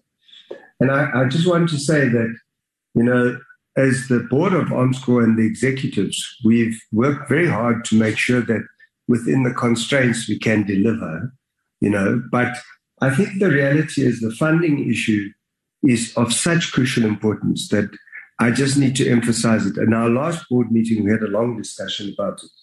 And we appreciate all the challenges that the country faces, you know, in terms of the budget and the fiscus. But I think it's been said, Chair, that unless something is done about this, we are going to lose our sovereign capability, our combat readiness. And in fact, we will have wasted an enormous amount of money. I mean, Hoefyster just being one example. And I'd like to suggest, Chair, that I think the time has come for us to find a way to have some kind of a strategic discussion with the executive, with all the chiefs of the various services, with the members of the portfolio committee. And I know time doesn't allow it today, but there are potential alternatives in terms of funding, if we are creative.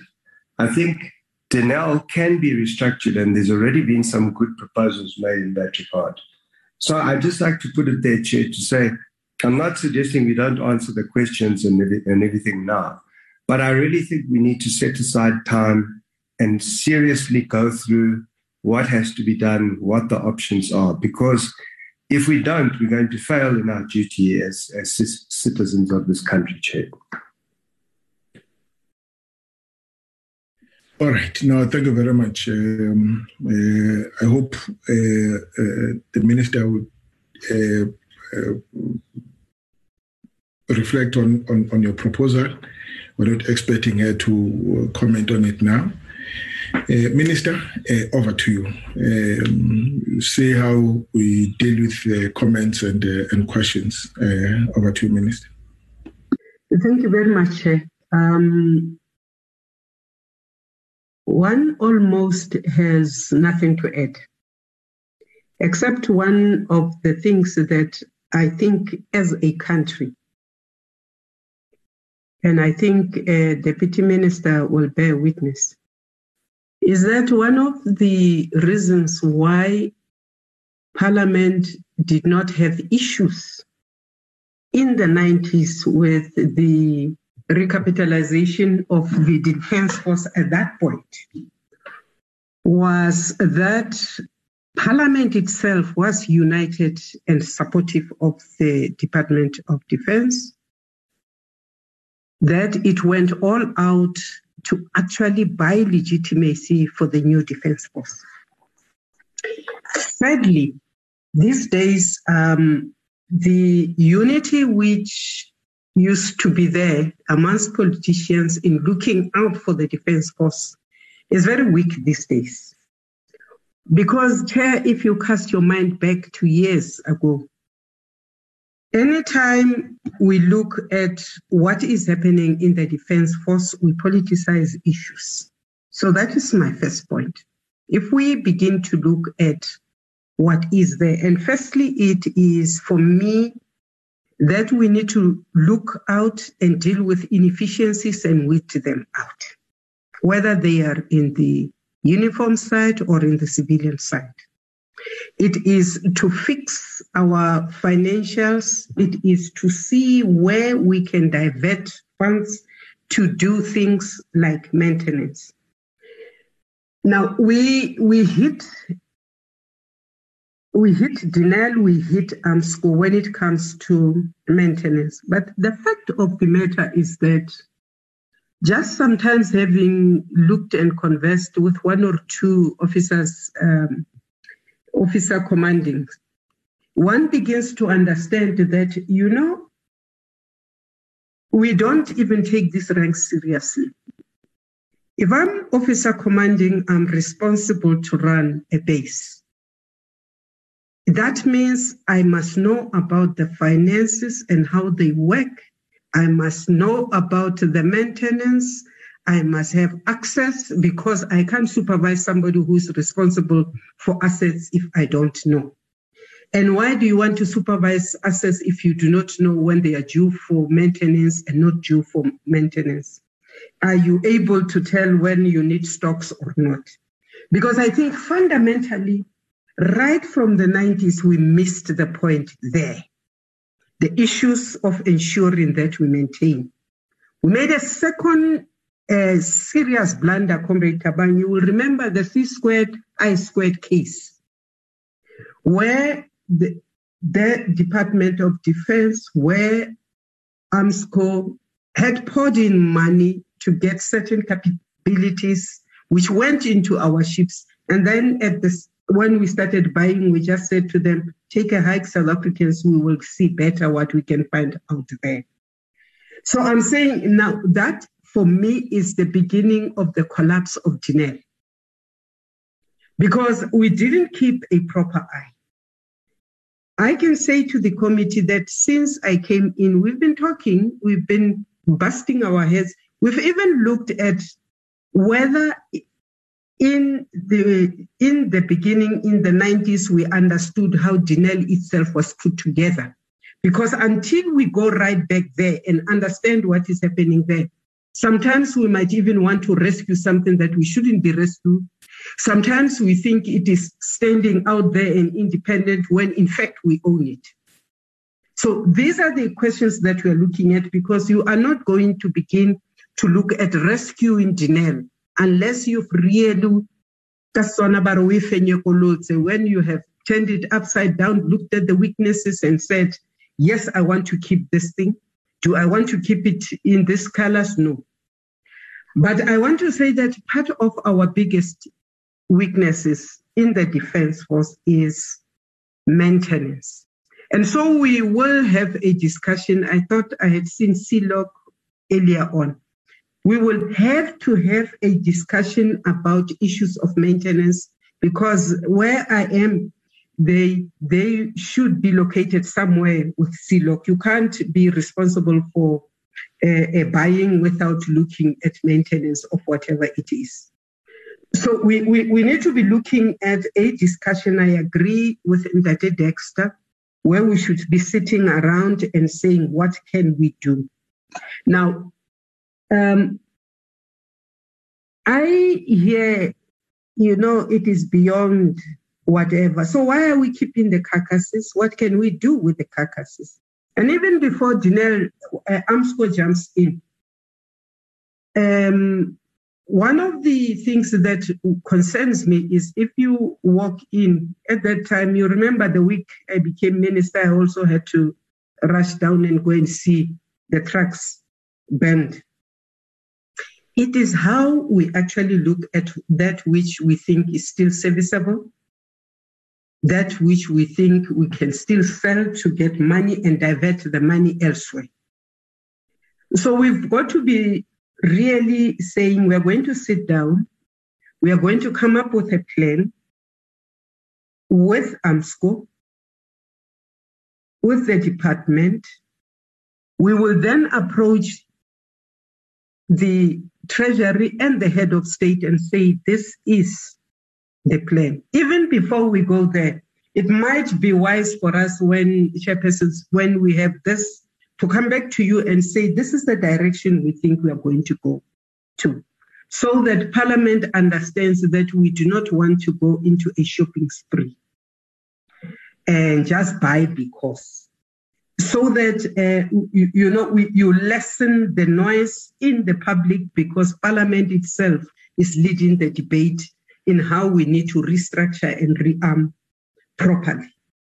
The fact of the matter is that your equipment is not just your equipment, because you are also, with all of us as all the arms in tatters, we are still the biggest and the strongest defense force in the region. And a lot is expected from us. So we do need to find a way of maybe a weekend away, But I would have thought that Armscor would have already had an idea which they can say to us, we think this is how we must deal with this. I am aware, and I have been met by one of the companies that is cycling around, as I say, cycling around at just how big a slice of Denel they can grab. Now, some of us are very jealous about your sovereignty, but also about just how certain things must be domestic issues with domestic ownership and so on and so forth. So the issue of rearmament, because there's no other better term, if you look at the at all the forearms, you would have to do a revision. But if we go to Parliament and we say, and we want all this in the next 10 years, we're not going to get it because the economy is just not growing. The dependency on the state by a private household has increased because the economy is not growing, jobs are being lost, and so on and so forth. So we need to come out with a tidy, well-thought-out package which South Africa can swallow, which will not say we just warmongers who want to rearm and whatever. But in the meantime, we need to be happy that we are getting the patrol ships. We need to be looking out for we are getting those small ones. We need to be getting the one that will enable us to have better eyes, better patrol in the ocean so that we can cover at least that one. Comrade Tabang will remember the discussions in the 90s around reviving the shipbuilding capacity of South Africa. And that was also introduced by us as Parliament because we thought at that time we're buying these frigates so expensively. Should we not actually be starting to look at Denel, at Armscor and its capacity at that time, having technicians and whatever, and looking at South Africa's own? So maybe we need to be looking at those things, because if you had pushed on, you might have had better option of servicing your own fleet right here at home. It also says that when we enter into any international contract, we must really, really keep an eye on these contracts, because these problems that we have with the ships, what is this country? Servicing the frigates. You begin to see how even when you think you are buying from people you can trust, we just remain an African country that can continue to be exploited into perpetuity. If you have an issue now, after 10, 20 years of maintenance contracts with the original suppliers, it says to you that, in fact, we need to wake up and we need to be looking at using South African universities to begin to produce. I don't think that the future defense forces will rely more on persons. I think we are going to begin to want to look at technology more, but ensure that the person begins to be trained to supervise whatever technology we do. And I think that some of us who were chairpersons in the 90s, Comrade Chair, must also take the blame. We bought into this nonsense internationally where America, the big countries, were telling us you can't go beyond 1.2 of your GDP in allocating the budget for the defenses. When at that time, robotics was being introduced in the US, and they were pouring billions into research and production. So sometimes we are naive because we just look at our plate here. And I share the concerns that Ndate Mare keeps on raising. But if we are going to raise it and look at it at just these people who are in power, then we defeat the purpose.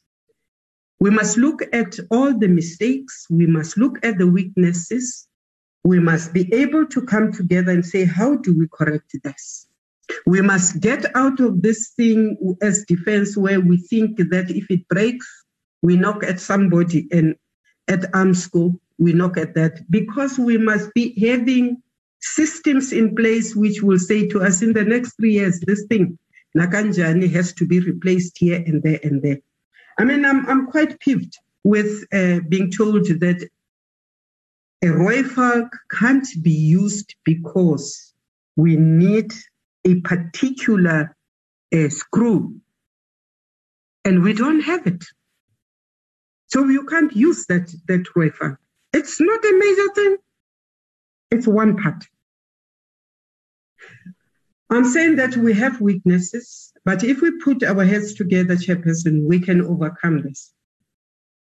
But then, of course, we are going to need your help. And that is why I've put on my begging cap that unless we have Parliament supporting us when we ask for more funds, we're not going to win. Because, as I said, there are competing things there. And it says to me that we must also have, in that conference of ours, we must also say, what do we need to sacrifice in the short term to ensure that our budget can go a little bit longer and further? Now, we're going to put on your plate at some point the maintenance of the barracks and the discipline of the defense force. Because you're not going to enforce discipline in the defense force when you are forcing them to stay in dilapidated buildings and they then stay at home, because even just punctuality begins to be affected. And in the military, if you can't have a soldier who respects the time, forget about the other things. So we have a basket of needs as a defense. And as I said, when I became minister, the focus must also be about that ordinary soldier, not the boss. The boss is fine, it's driven. It is that ordinary soldier's welfare that we must worry about. It is that man who is in the border, who can deal with the rain and equipment to help them see better at night and be protected from the rain is not expensive.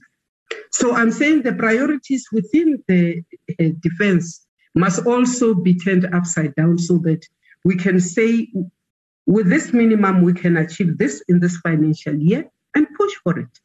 If it means that some of the things that are nice to have, that we can suspend ourselves from them, then we need to be able to agree. We suspend in this project because this little money inside it will enable us to get X, Y, and Z. If we are thinking that Treasury will be able to give us every cent that we need to just do the maintenance of all the aircrafts that we need in one financial year or two, no, they're not going to be able to, because we know. But we need to be able to come out with a tight plan that they can buy into, and then make sure that every cent is spent the way it should be. And when that cent is not spent in the way it should be, that we will deal with any what does the word know, vacancies, any deviations from the set plan. So I would say that it is frustrating, but I am not hopeless. I think if we put our heads together, we can really turn the corner around. It won't take a year, but we can start now, planning and doing the minimum that we can. Chair, I have nothing better than what I have said to say to the committee. It is just that our resolve to renew, to see where we can scrape savings and to fix things. Thank you, Chair. Minister, we share the sentiments, and please be assured of our support for more money to the department. It's been our call for all these years, at least since I was part of this committee, that this department is underfunded and we need more money.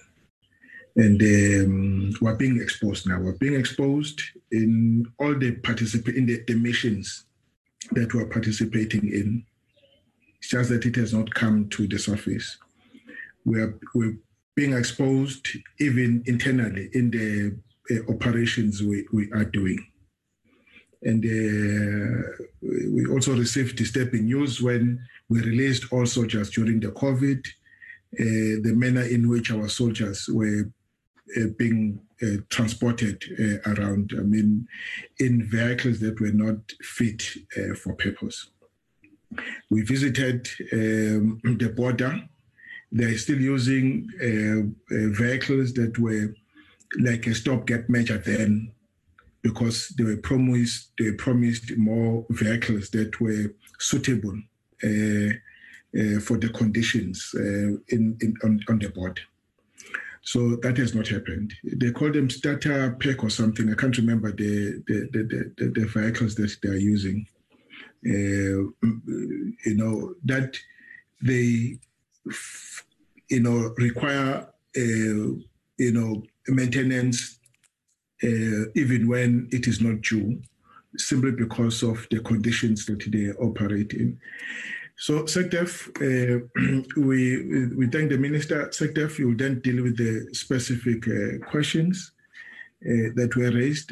You are going to be supported. SANDF, you should be, you are lucky because there is Lieutenant General Yam in your midst.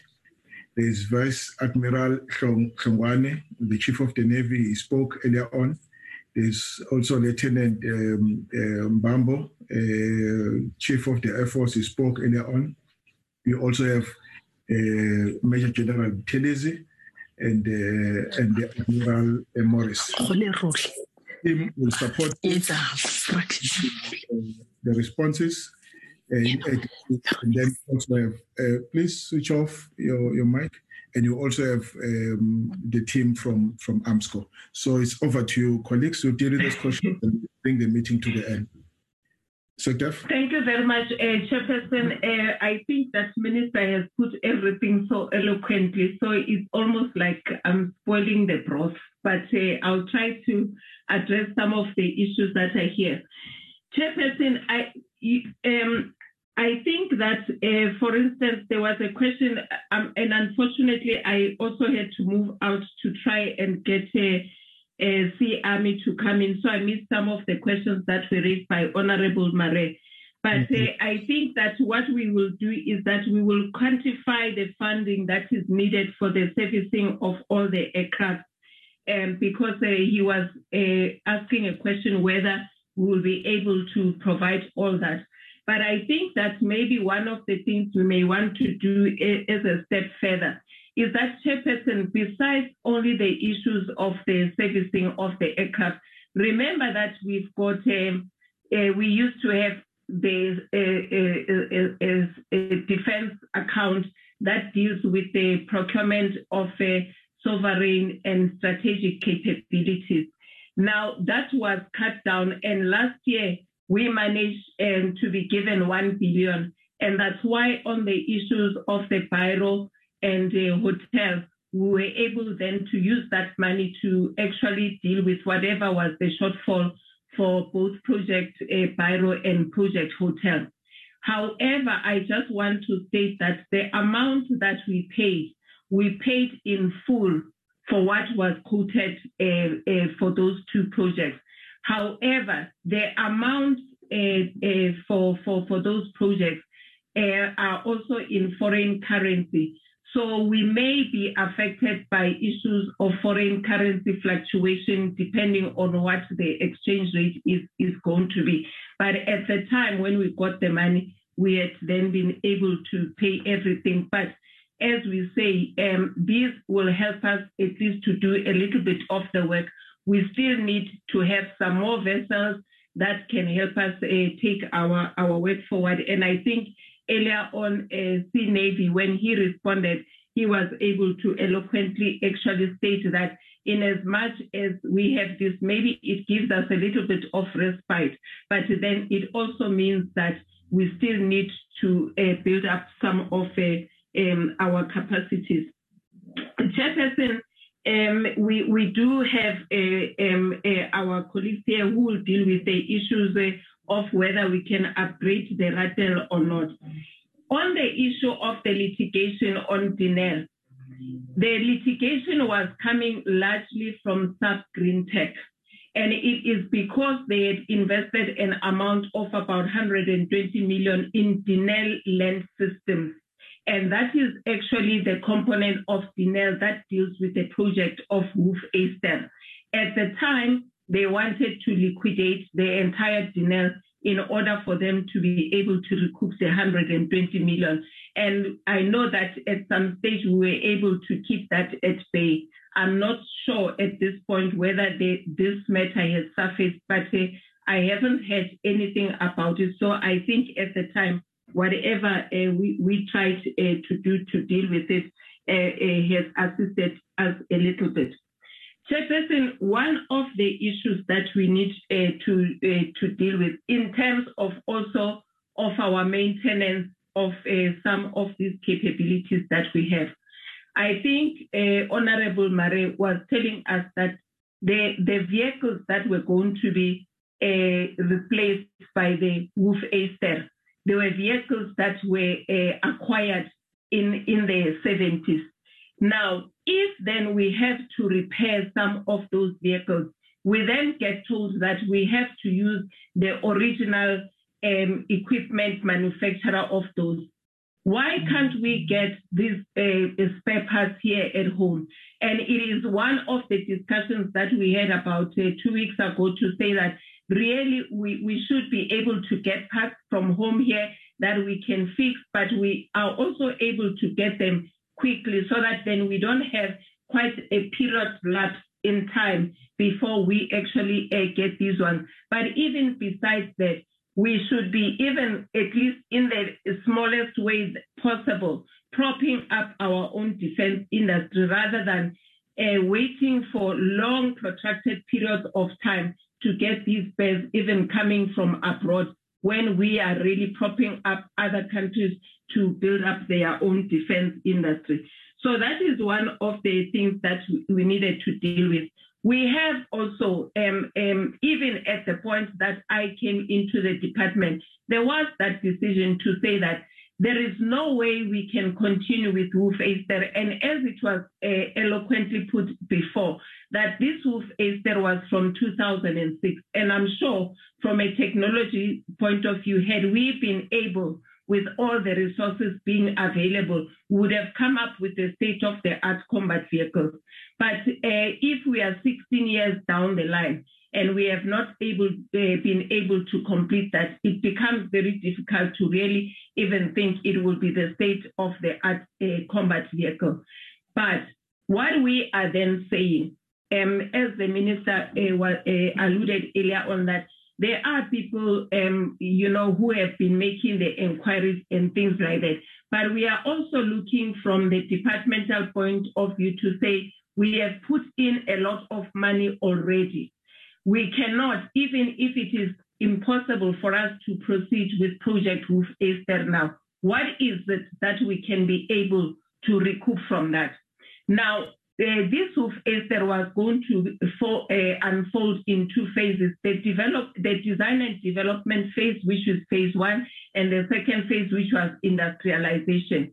Now, even the phase 1 of design and development has not yet been completed, but can we salvage the data packs that are there for the work that we have done, at least up to the point where we are at? We will also have to look at what the bank guarantees are there. And I know that in the presentation, there was a talk that there is the possibility of us recouping the 1.4 billion.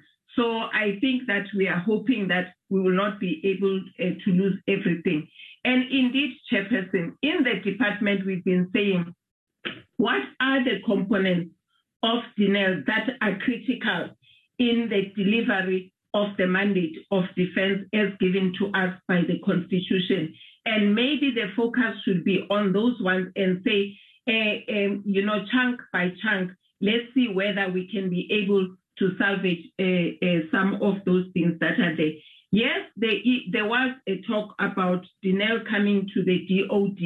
However, we know the state that it is in, and then we will need to actually have serious discussions around it, because to then say that, okay, they are where they are, take them as they are. There are lots of liabilities that come with that. But I think the point I'm trying to make is that we can't just take it. We need to look at it, and then we see how it can be revived if it was to come to us, and what will be needed for us to be able to move forward.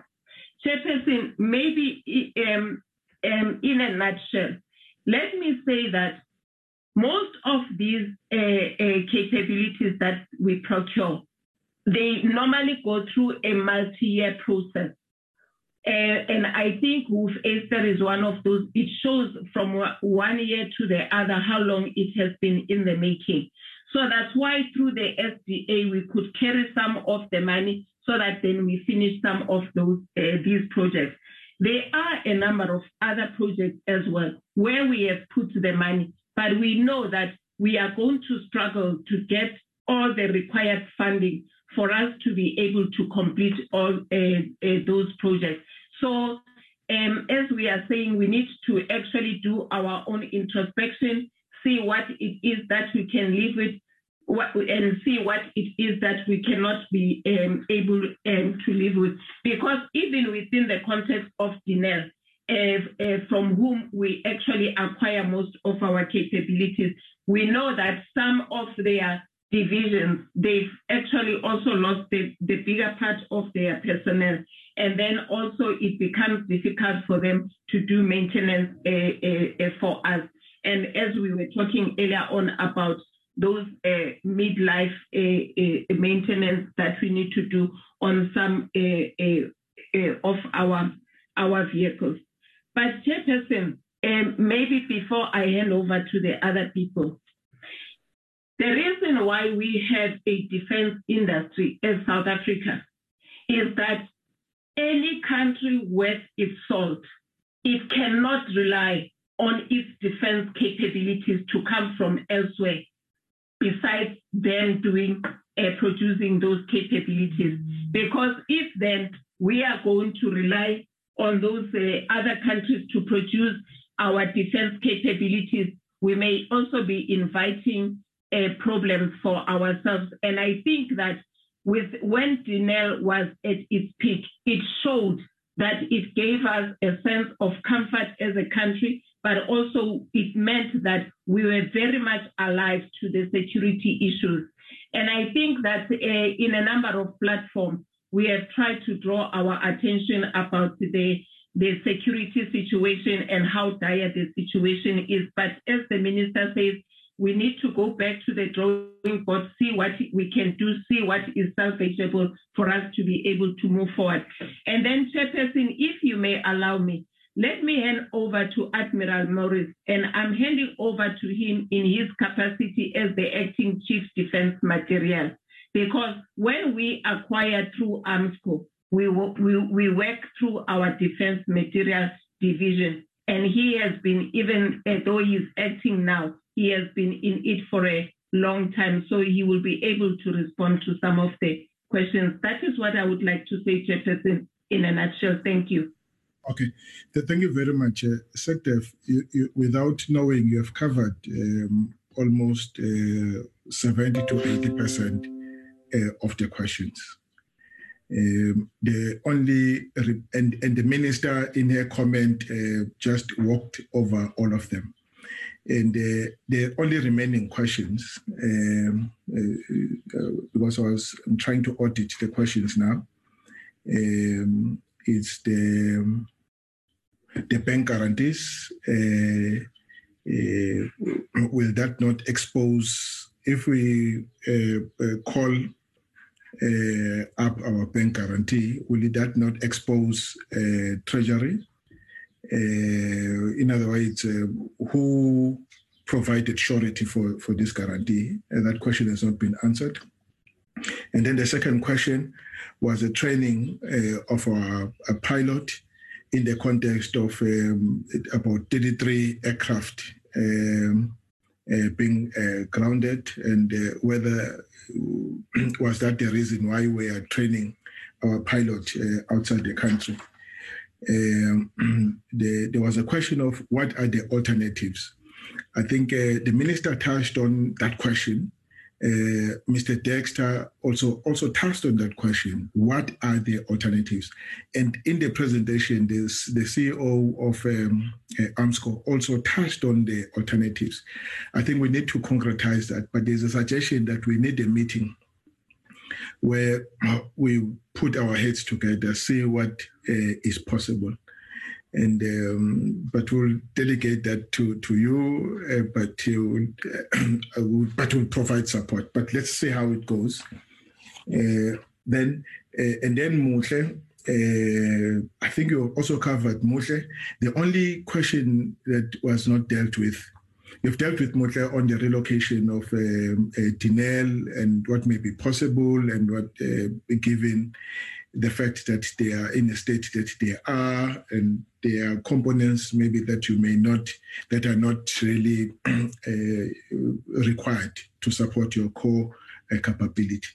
And but Mose raised the issue of the systems that might be outdated, insofar as the Hoefyster project. I think you dealt with that question, but you may want to be specific on it. So those are the questions in the main that have not been directly dealt with. Whoever is now is going to respond, I invite the response to be direct, and any other additional information that they may give us. Who is next on the list? Of Admiral Morris. Admiral Morris. Admiral?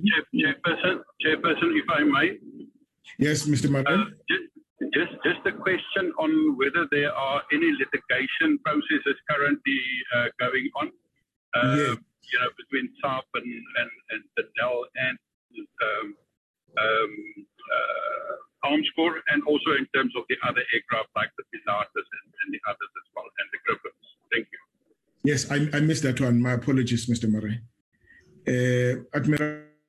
Thank you, Chairperson, and Minister of Defence, SANDF, and members of the Portfolio Committee, as well as Armscor. Thank you, Chairperson, for raising this issue and highlighting the specific questions. Maybe just to augment the response in terms of the bank guarantees before Armscor will most probably respond.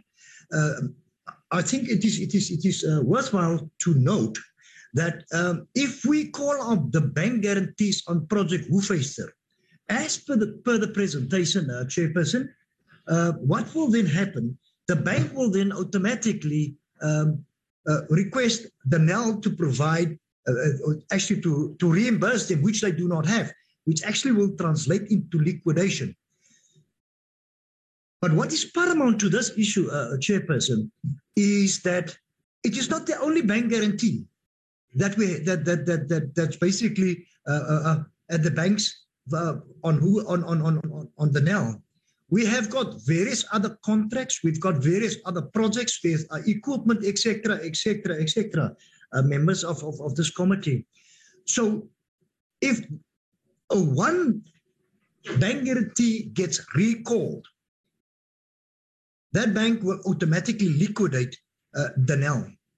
So it is either we prevent such a situation, or we basically call up all guarantees of all the equipment in order to re-channel or reallocate that funding to the refurbishment of the air and the Air Force, the land worth, as well as the maritime assets, as alluded to previously during this discussion.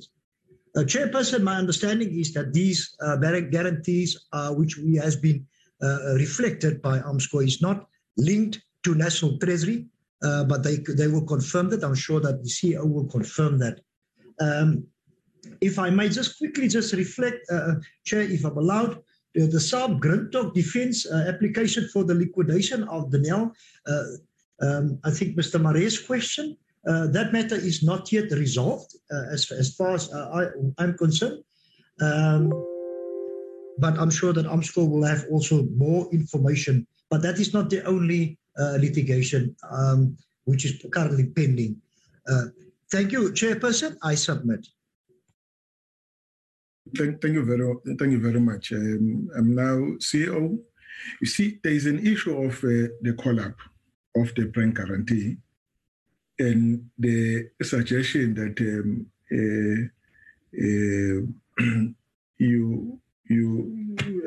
in relation to Hoefyster, some of the systems that they were able to produce or work that they were able to produce can then be preserved and be utilized elsewhere.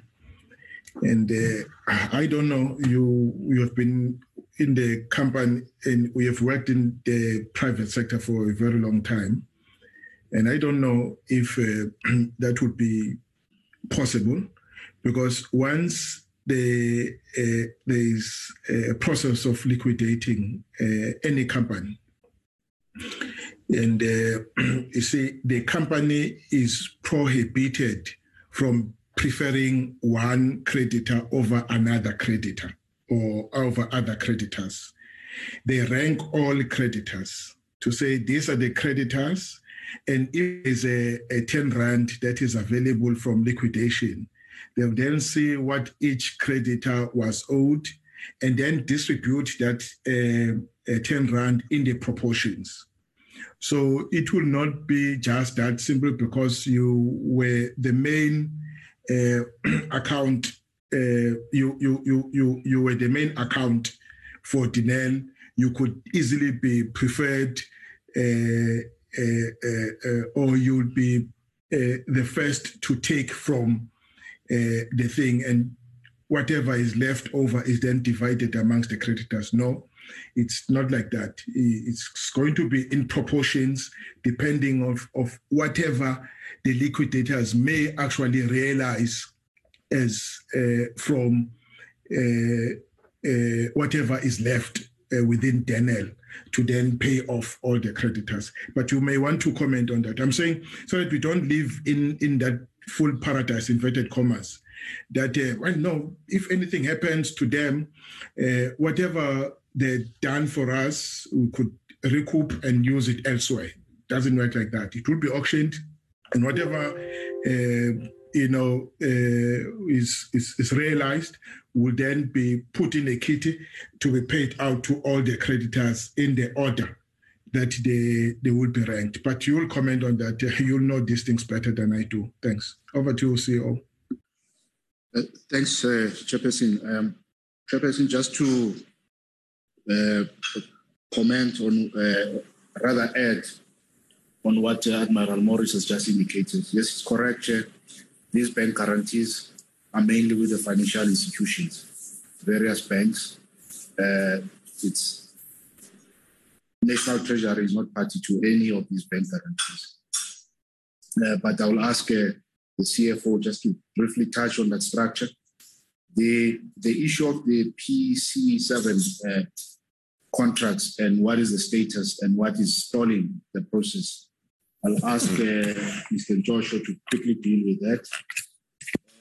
Are there any legal cases between the Swiss or the British involving Denel and Armscor, insofar as the aircrafts are concerned? There is none, Chair, whatsoever. The only case that is that we are aware of that involves Denel is in relation to the OEM of the platform for the Hoefyster, which is Patria, a company from Finland, which is the OEM of those platforms.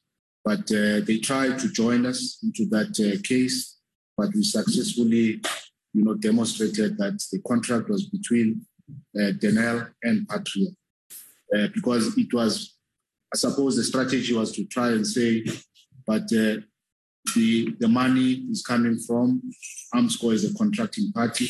So it was a convenient move for them, but we were able to challenge that successfully. So the pending dispute is between those parties. In that order, and perhaps maybe Mr. Makakula can briefly touch on why we believe Ratel is an alternative, but we are not saying it's an ideal, situation. But under the circumstances, we believe there's something we can do with the existing, because it will be an upgrade. So meaning it will be an improvement in terms of the technological advancement that actually will, in a long way, deal with some of the deficiencies that were identified with the current platform. In that order, I will ask the colleagues to respond. Thank you, Chair. Just in terms of the bank guarantees, our claim will be against the banks, not against the NAL. So in terms of the corporate guarantee, you're fully correct. I mean, we will be just another creditor in terms of claiming against the NAL itself. But for the bank guarantees, we just need to give a certificate that they did not comply with the contract in terms of that for the bank then to pay out our fund. Okay.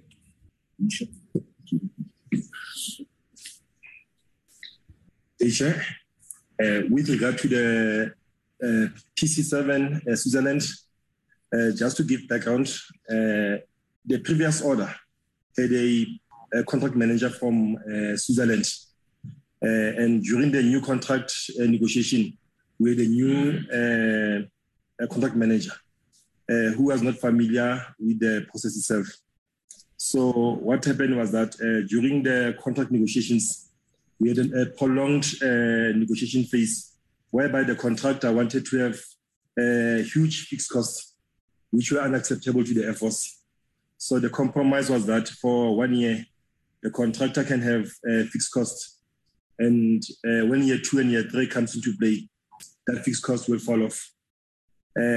During the second year of activation of the contract, the contract manager then started to negate on the initial agreement, whereby they stopped services with Armscor on the basis that they demanded to have the fixed cost before they can execute the work itself. That resulted in some of the delays. So in effect, the contract is still in existence until the 1st of January 2023. The reasons why we are having low aircrafts available is not because of the Cubans, but we have oxygen regulators, which are serviced in Europe. And with the COVID situation, the plant couldn't cope with the huge demand. So we have a prolonged repair process, which has severely affected the aircraft availability. Thank you, sir. Okay. Thank you very much. Any other? Chair, on the issue of the Ratel, as you have yourself mentioned that the vehicle was launched in 1976, so it's about 45 years old. So in essence, the Ratel will be a temporary solution, because you almost need to change everything inside the vehicle except the body, the shell, because if you look at the engine doesn't meet the emission standards anymore, and also you can find the components of the engine. So you need to replace the engine, the gearbox, the wiring harness, except the shell. So it can be done, but yes, it's a costly temporary solution. We need to find a complete new replacement for a vehicle, something between the Hoefyster and the Ratel, in lieu of the limited funding. What do you say? Okay, thank you. I think you were the last person. Was that not the last person, Advocate? Yes, that was the last person. Okay, thank you. No. Thank you very much, colleagues. Thank you very much for the discussion. Very candid, frank. We really appreciate it. But to drill down into the nitty-gritty, some of which can't be aired in public, it may be necessary, but I will consult with the committee at some point to convene a one-on-one meeting, a meeting with each chief, the Army, SAMS, Army SAMS, Air Force, and Navy, in a like a private, closed meeting, somewhat. The same meeting we like the same we had previously. It was a good meeting. We were able to understand, to get a good picture of what the issues are, and on the basis of that, we appreciated why when the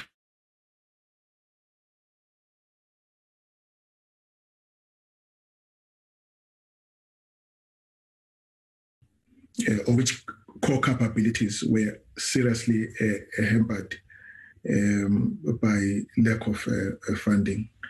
So I think we need to go back, revisit those discussions once again. In other words, I'm not closing the discussion. We are just adjourning the discussion on the issues that have been highlighted. Colleagues, is not the right time to end the meeting.